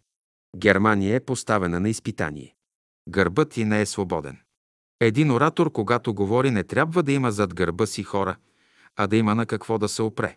Войната в Европа е безпредметна, а мъчният въпрос остава далечният. Изток. Бялата ложа е взела надмощие, защото е проникнала в тайните на черната ложа. Светлината е проникнала в тъмнината. Тази фаза на живота е подготвителна. Опълченците за какво се биха на шипка? За да подготвят условията на днешния живот на България. В България трябва четирима души дипломати да направят един дипломат, който да има всички необходими качества на дипломата. До сега в миналото България е имала само четирима дипломата – Начевич, Стоилов, Стамболов и Каравелов. Тези четиримата по-отделно са имали известни качества, но събрани заедно образуват един дипломат в пълната смисъл на думата с всички необходими качества. Отговор на въпрос. И днес ги има такива дипломати, но не могат да ги намерят. Да ги потърсят из хамбарите и ще ги намерят. Политически България е в разцвета си. България сега се намира в златния век. Нашите дипломати до сега водиха дребнава политика. Вслушват се в съветите ми, но малко късно. Отговор на въпрос. Те са преродени Начевич, Стоилов, Стамбулов и Каравелов, но трябва да ги потърсят и да ги намерят. Да потърсят изворите, отдето ще доде бистрата вода. Те няма да додат сами. Отговор на въпрос. Нито един народ не може да освободи другия. Свободата Бог я дава. Даровитият и при най-лошите условия ще се прояви и развие. За пример, идва при мен един българин, който сега е голям човек и ми казва, че когато следвал в Русия, били трима другари, които живеели заедно и следвали с един костюм. Когато единият отивал на изпит, обличал костюма, а другите стоят вкъщи. Така било при всички случаи, когато е трябвало да излезнат от къщи. И така те свършили учението си и това не им попречило да станат учени и видни хора и общественици. Българинът лесно се приспособява навсякъде. Тук в България е упорит, а навън гъвкав, славянска черта. За пример, Настрадин Ходжа построил една пещ за печене на хляб. Обаче като дошъл един намерил му косур, че не бил построил добре пеща, и той я съборил и я обърнал към страната, към която той му казал. Дошъл друг и той му намерил маана и му казал да я обърне на другата страна. Той я съборил и я обърнал към третата страна. Така той я въртял няколко пъти и най-сетне съборил я и я построил на колела и кой както искал на тази страна я обръщал. И в политиката трябва да построим пеща на колела и да я въртим, както е въртял на Страдин Ходжа пеща. Човек, за да направи една грешка, се изисква много енергия, а да я поправи си иска малко. За дипломат човек трябва да бъде такъв търпелив. Сега идва фазата на сдружаването на народите, разумното сдружаване. Както сезоните на годишните времена се менят незабелязано всеки три месеца, така и условията на живота се менят незабелязано. В природата човек има чувството за познаване на горчивото и сладкото. Политиката е слаба, а слабият не бива да се бори с силния. Разумната сила решава нещата. Някой казва, че не можел да изтърпи. Ще се научи. Отговор на въпрос. Идва фазата на присаждането, но да гледаме подложката да е хубава и здрава. Българският народ е добър и умен и ако управниците му го слушаха, много малко грешки щяха да направят. Човекът от екватора не може да живее на Северния полюс и обратно. Ескимосът не може да живее на екватора. За всяко нещо е аклиматизиране необходимо. Всички народи не се знаели до каква степен да се разширяват и за това додоха тези сътресения и противоречия. Отговор на въпрос. Бог не е казал да се къса този, който знае, и ако някой не спази този закон, ще му се посочи и умрука и ще го накарат да се подчини на този закон. За пример, един студент се явява два пъти на изпит, но не напълно подготвен и бил късан. Третия път научил материята много добре и се явил, обаче професорът, който обичал много да къса, бил пак с намерение да го скъса. Тогава студентът му казва, първия път вие ме скъсахте, за да ме научите как да чета. Вторият път ме скъсахте, за да ме научите как да уча. Сега обаче аз научих как да чета и да уча и идвам подготвен. Ако вие и сега си позволите пак да ме скъсате, ще ви покажа и умрука си. И така студентът издържал изпита си, защото и той се научил как да учи, а и професорът се научил, че на знанието не може да се слага двойка. Ако германците биха се държали приятелски с славяните, нямаше да стане това, което става сега. Сега те се научиха вече. Сега в Германия всички учат руски език. Значи германците коригират грешката си. За пример, един турчин имал една ханамка, която при една злополука си изкривила челюстта при падане. В града имало един ходжа, който поправил изкълчвания и турчинът качил ханъмката на една кобила и я подкарал за града при ходжата. По пътя обаче кобилата се подплашила и ханъмката паднала и при падането кобилата я ритнала в главата, вследствие на което ритане челюстта се наместила и не станало нужда да се ходи при ходжата. Така и с германците. Кобилата ритна и им намести челюстта. Отговор на въпрос. Някои хора се пристрастяват. Всички народи имат хубави черти. Българинът е щедър. Германците са при лоши условия поставени, нямат достатъчно земя. Те ще придобият качества, които иначе не можеха да ги имат. Англичани, американци и германци си приличат и за това си съперничат. Но винаги порока се преследва с закони. В това отношение американците са на прав път. Там апашите не ги преследват с закони, както нас, а имат създадени специални дружества за преследване на апашите. Апашите там повече ги е страх от членовете на това дружество, което изучава всички техни начини на действие, отколкото да се страхуват от самата полиция. Там на едно зло поставят друго зло да се бори. С закон нищо не става. Трябват нови начини на възпитание. В природата има закони, които трябва да ги изучаваме и да ги използваме. Така, например, в природата има разумни растения. Такива разумни растения са бобовите растения. Ако посадите един корен боб, който се увива около кол, но без да има близо до него кол, а по встрани насадите един корен боб, който не влече, а поставите до него кол, като пораснат бобът, който влече, ще отиде до кола и пак ще се увие. Ако поставите една суха пръчка до кол до една млада фиданка зелена, бобът е разумен и ще знае около коя пръчка да се увие. Хората се увиват около сухите пръчки, защото няма други. Сега вече не ни трябва сухи пръчки. В Америка плодовете сортират през специални решетки. Пускат прасковите да текат по наклонени решетки от начало с малки дубки и постепенно към по-големи. Така прасковите, които са дребни, падат още от началото през малките дубки. После по-големите и най-сетне остават да паднат през най-големите дубки, най-големите, най-хубавите. Така са и хората. Гениалният ще влезе през най-голямата дупка, а глупавите ще изпаднат още от началото през малките дупки. В природата има един закон за наклоните. Нас ни препятстват наклоните и не можем да се задържим, щом като ни пуснат по наклонената плоскост. Това обаче става само с млекопитаещите, но не и с другите. В политиката, като турнат голям наклон на политиците, те паднат. Пример. Бисмарк в Русия. Отговор на въпрос. Питате ме, ще се оправи ли светът? Ще се оправи. Ще го видят как ще се оправи. Слънцето ще изгрее. Няма да закъснее повече от 12 часа, най-многото, което може да стане от вечерта до сутринта. Отговор на въпрос. Искате да знаете, ще се намесим ли във войната? За пример. Един баща имало, който никому длъжен не оставал и готов бил да се бие винаги с всеки, който го оскърби. Случило се да заболее тежко синът му.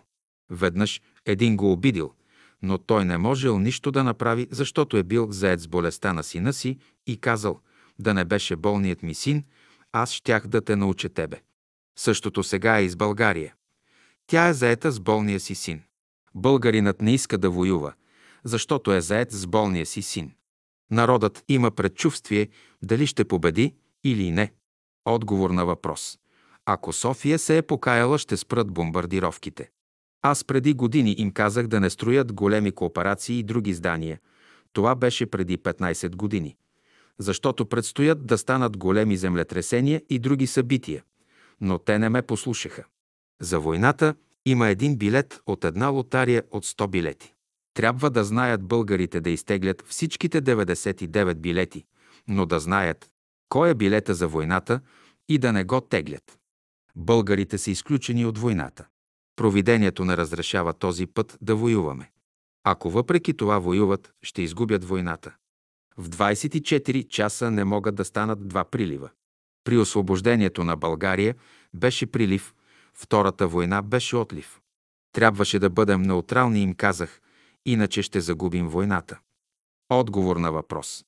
Всички славяни трябва да се споразумеят, а балканските народи да се сдружат, да се кооперират.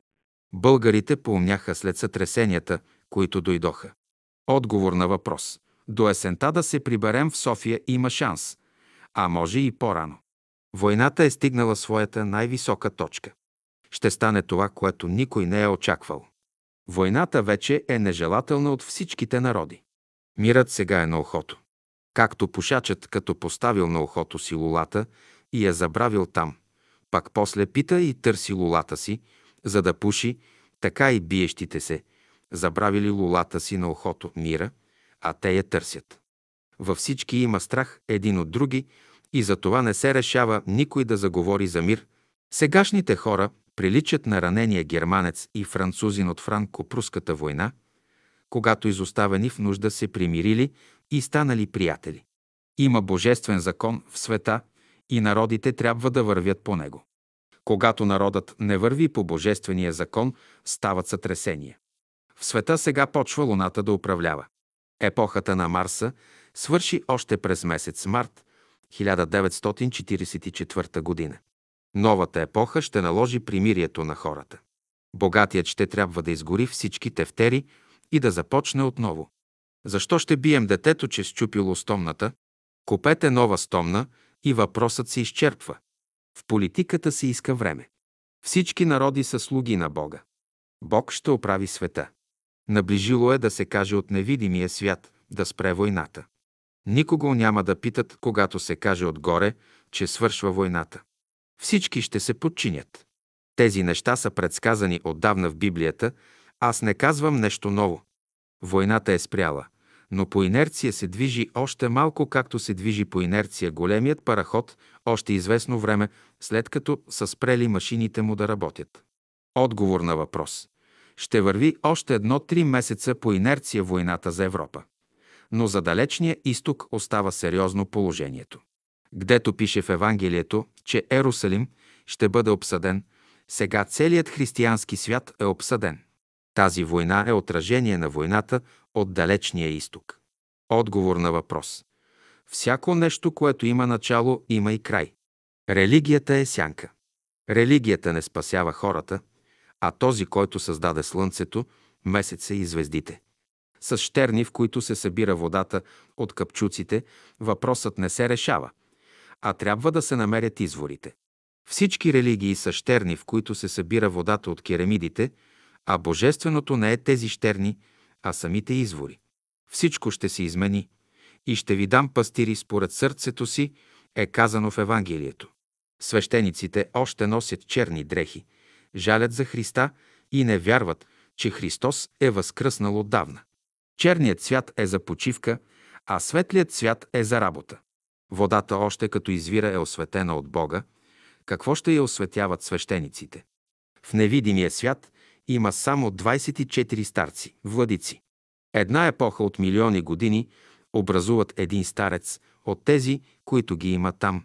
Днес казват, че старият човек е бил глупав, болен и прочее. Старият човек обаче, ако ще и на 120 години да е, това значи умен човек. Тогава почва да учи той в училището на живота. Едно време езичниците считаха християните за безбожници. Сега свързването ни с формите е идолопоклонство. Светиите не са в иконите, а те са вън от тях и за в бъдеще ще има не мъртви икони, а живи такива. Вън между хората има икони, но трябва да ги потърсим, да ги намерим къде са и да ги почистим. Сянката идва от реалността. Ние трябва да благодарим на сянката, защото тя ни показва, че има реалност. Но сянката не храни хората. Едно време искаха аз да се махна от София, но им казах, че ако се махна, и вие ще се махнете. Ако не тръгнете по божествения път от София, нищо няма да остане. Това беше преди 15 години. Казах им, че трябва да бъдат строги, но справедливи. Свещениците искаха да ме гонят. Ще поумнеят всички, понеже сега законът идва по обратен път. Сега Бог прави народа умен и той няма да чака управниците да станат умни. Всички народи са поумнели сега. Ако управниците не разрешат въпроса през следващите 10 години, ще станат големи промени в света. През следващите 45 години всички народи трябва да се освободят и ликвидират колониалното робство. Това са 45 юбилейни години. В природата всяка боболечка знае какво прави, а ние хората не знаем. Трябва да се научим, за да не страдаме. Отговор на въпрос. Многото мина, малкото остана. Новото не е материално и ще се различава от старото. Аз каквото говоря, не го говоря за вас, защото няма и да го разберете. Аз говоря за тези, които ще дойдат след 3000 години. Българите са пионери на славянството. България сега е в златния си век и за това тя кредитира останалите народи. По невидими пътища нещата се нареждат така, че другите народи, без да искат, помагат за невлизането на България във войната. Въпрос. България има духовна мисия. Паневритмията ще бъде въведена в бъдеще в Германия и в Русия. Цялото учение на Бялото братство ще бъде прието и приложено в Русия. След векове ще дойде време, когато ще се смята за велика привилегия да се допре някой до едно парцалче от моята дреха. Тези идеи, които ви проповядвам, вие сами можете да дойдете до тях. Но за всяка една моя идея ще ви трябва 25 000 години. Вие сега с това ускорявате вашата еволюция, защото получавате на готово всичко и се иска само да го приложите. Пети разговор, воден на 14.7.1944 година. Когато дървото хвърля сянка на земята, хората казват, че дървото прави сянка. Не е дървото, което прави сянката, а слънцето.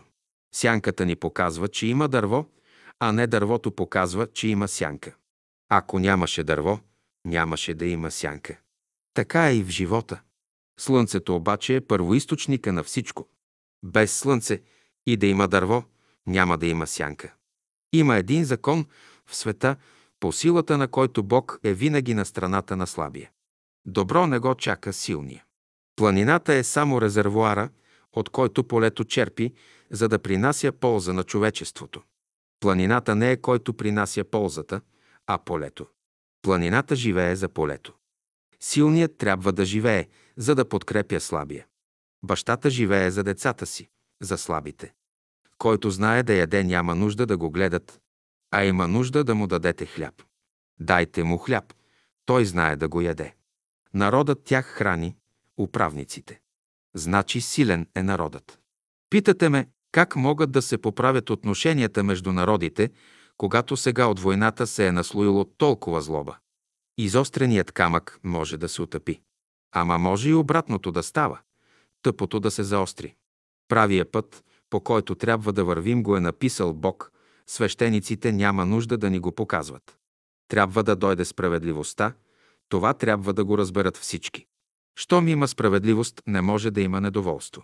Не трябва да има насилие. Сега вече трябва да се научат всички да казват истината. Мина времето на лъжите. Ако оризът ти не е чист, трябва да кажеш, макар и едно камъче да има в него. Вече идва времето, когато ще се говори само истината. Отговор на въпрос. Слънцето оправя работите, а не малките свещеници и попове. Който господарува не е избран, а обратното. Господар има само един – Бог. Милиони слуги, а един господар. А сега обратното – много господари, а един слуга – народа. Казват, че лекарят излекувал някого. Не е вярно това. Той не го е излекувал, а е спомогнал чрез него да се излекува болният. Отговор на въпрос. Светът ще се оправи, когато злото слезе долу и стане слуга, а доброто се качи горе и стане господар. По-добър слуга от злото няма. В злото не е всичко лошо. В него има само една малка частица лошо, както в хляба кваса е една малка частица. Намерете тази малка частица и я махнете и ще остане само добро. Тогава злото ще бъде един отличен слуга. Кога ще се оправи света? Когато остане само един господар, а всички станат слуги. Един народ трябва да слугува на един господар, а не на много. Отговор на въпрос. Нека да турнем народът да господарува, а господарите му, които са до сега да слугуват на него. Не току така е казано. Глас народен, глас Божи. Като поставят народът да бъде господар, всичко ще е вред. Човек няма нужда да го учат как да яде. Дайте му хляб, той знае как да яде. Отговор на въпрос. Този мир е от Бога. Когато в училищната стая влезе учителят, всичко замлъква, сяда на мястото си и настъпва тишина. Така и сега, когато доде учителят, Бог, всичко ще млъкне и ще отиде на мястото си. Пример за един американски университет. Отговор на въпрос за шумците. В гората бягат от несправедливостта, независимо в каква форма е. Сега правителството ще трябва да премахне условията, които съществуват, да даде чрез Народното събрание амнистия за тях и ще се върнат по домовете си. Преди три години Германия настъпи в Русия и караше последната сцената на много жертви да брани страната. Сега Русия се научи от Германия как трябва да се бие и кара сега Германия да защищава страната си.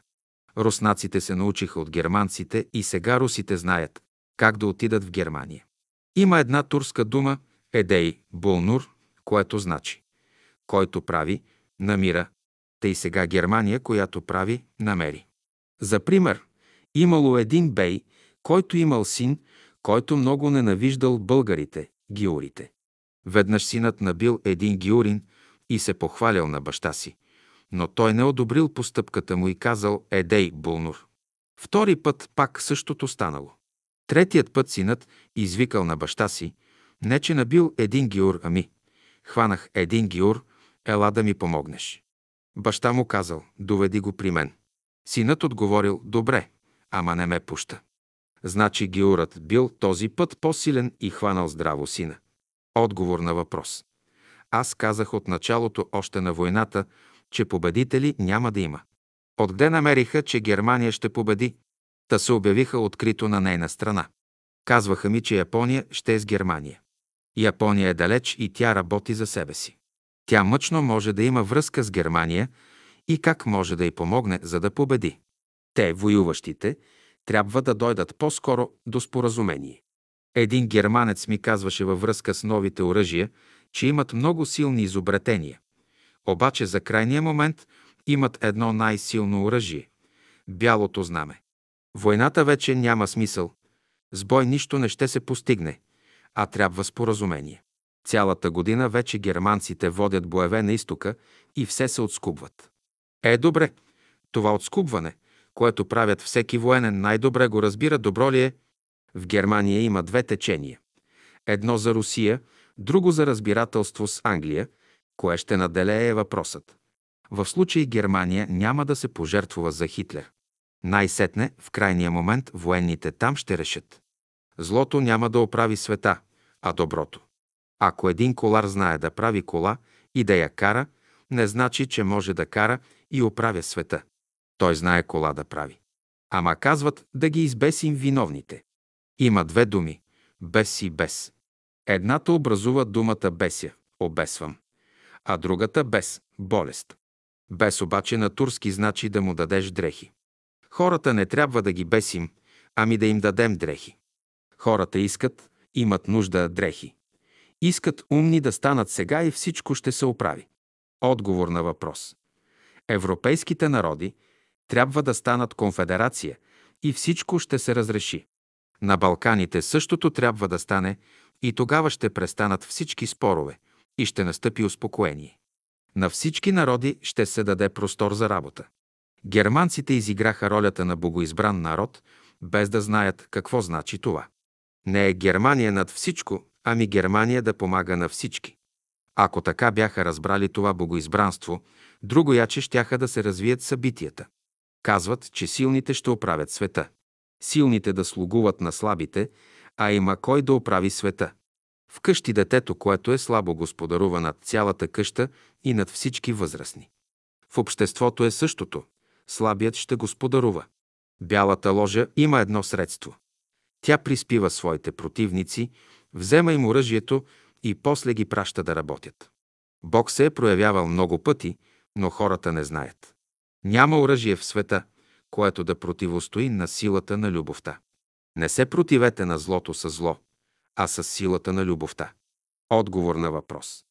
Национализъм трябва да отстъпи място на друго нещо по-високо. Синовете и дъщерите достатъчно са седели в дома под грижите на бащата и майката, те трябва вече да идат на училище да учат.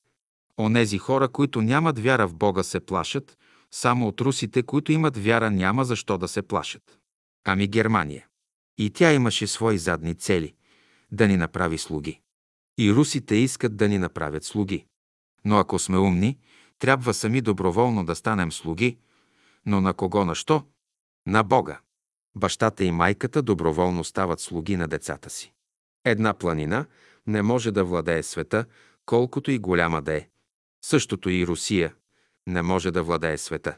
Един американец скочил с парашут и го пленили. Когато на другия ден му казали да бяга да се скрие в скривалище, че идват аероплани и ще бомбардират, той казал, че няма нужда, защото това са американци и те знаят къде да пускат бомбите.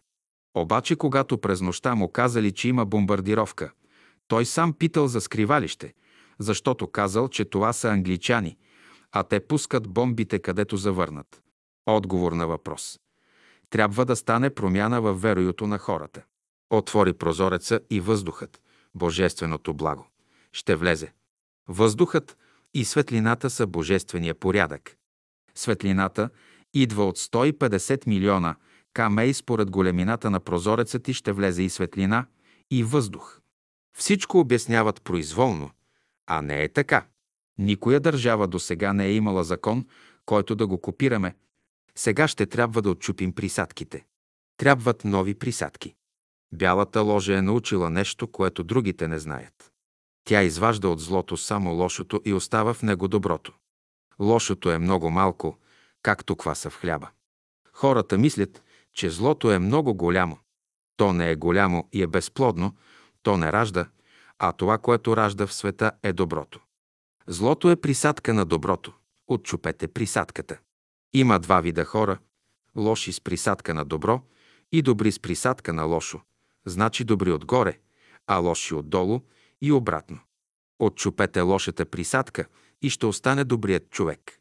Добрите отгоре, а лоши отдолу, като им направите малка пакост, веднага лошото отдолу се проявява.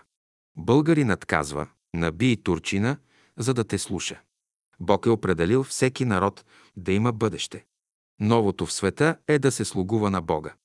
Син човечески дода не да му слугуват, а да слугува. Това е новото в света. Отговор на въпрос. Някои искат старият порядък да бъде в света. 10 милиона тона злато има в пясъците на реките по света. Златото ли трябва да господарува? Парите са едно условие само. Въздухът и светлината са същественото реалното. В света любовта е на която всички трябва да се подчиняват. Силата на любовта е, че те се занимават с най-големите и с най-малките величини. Всяка власт е от Бога. Отговор на въпрос. Виновниците са управляващите. Народът е добър. Вярата на човека се познава, когато той може да издържи на всичко. Когато минаваш през гората, да можеш да издържиш, да не късат цвета и листа, защото и листото диша. Новият ред идва и ще дойде по-скоро, отколкото го очакваме. Ще има един господар, Бог и една държава. Божествената държава и един закон – закона на любовта. На вашите ще кажеш, че наближава времето да се приберат. Разговорът водихме в село Марчаево, сутринта от 9 часа и половина до 11 часа и половина. Допълнителен текст. Закон. Озлото, в което Божественият дух работи, порядъкът е божествен. Дъва го спасихме, понеже страда, Животът му е дарен. Трябва да го употреби за добро. Самостоятелни не могат да бъдат. Те всички са впряга, впрегнати. Духът на справедливостта вее, старите управници, което се чат сега, да не го правят. Църквата друг път да хване вече. Национал-социалистите нямат хубаво верою. Германците опорствуват, защото ги очаква много лошо. Химлер работи за споразумение с Русия. Тя може да продължи. Овцата и вълкът няма да се карат за тревата. Така е и Русия и Англия. Което е право на Русия е нейно.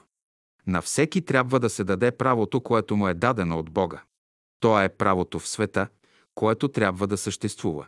Това, което сега става, е резултат на бялото братство. Всичко се урежда отгоре. Светът, злото, е обсъдено и има път само надолу, да слезе да работи. Времето е много хубаво, което показва, че невидимият свят работи добре. Хитлеризмът иска честа да стане господар на цялото. В света служенето на Бога е цялото. Идеята на Хитлер е еврейска – да слугуват всички на тях. Въздухът всички еднакво го дишат.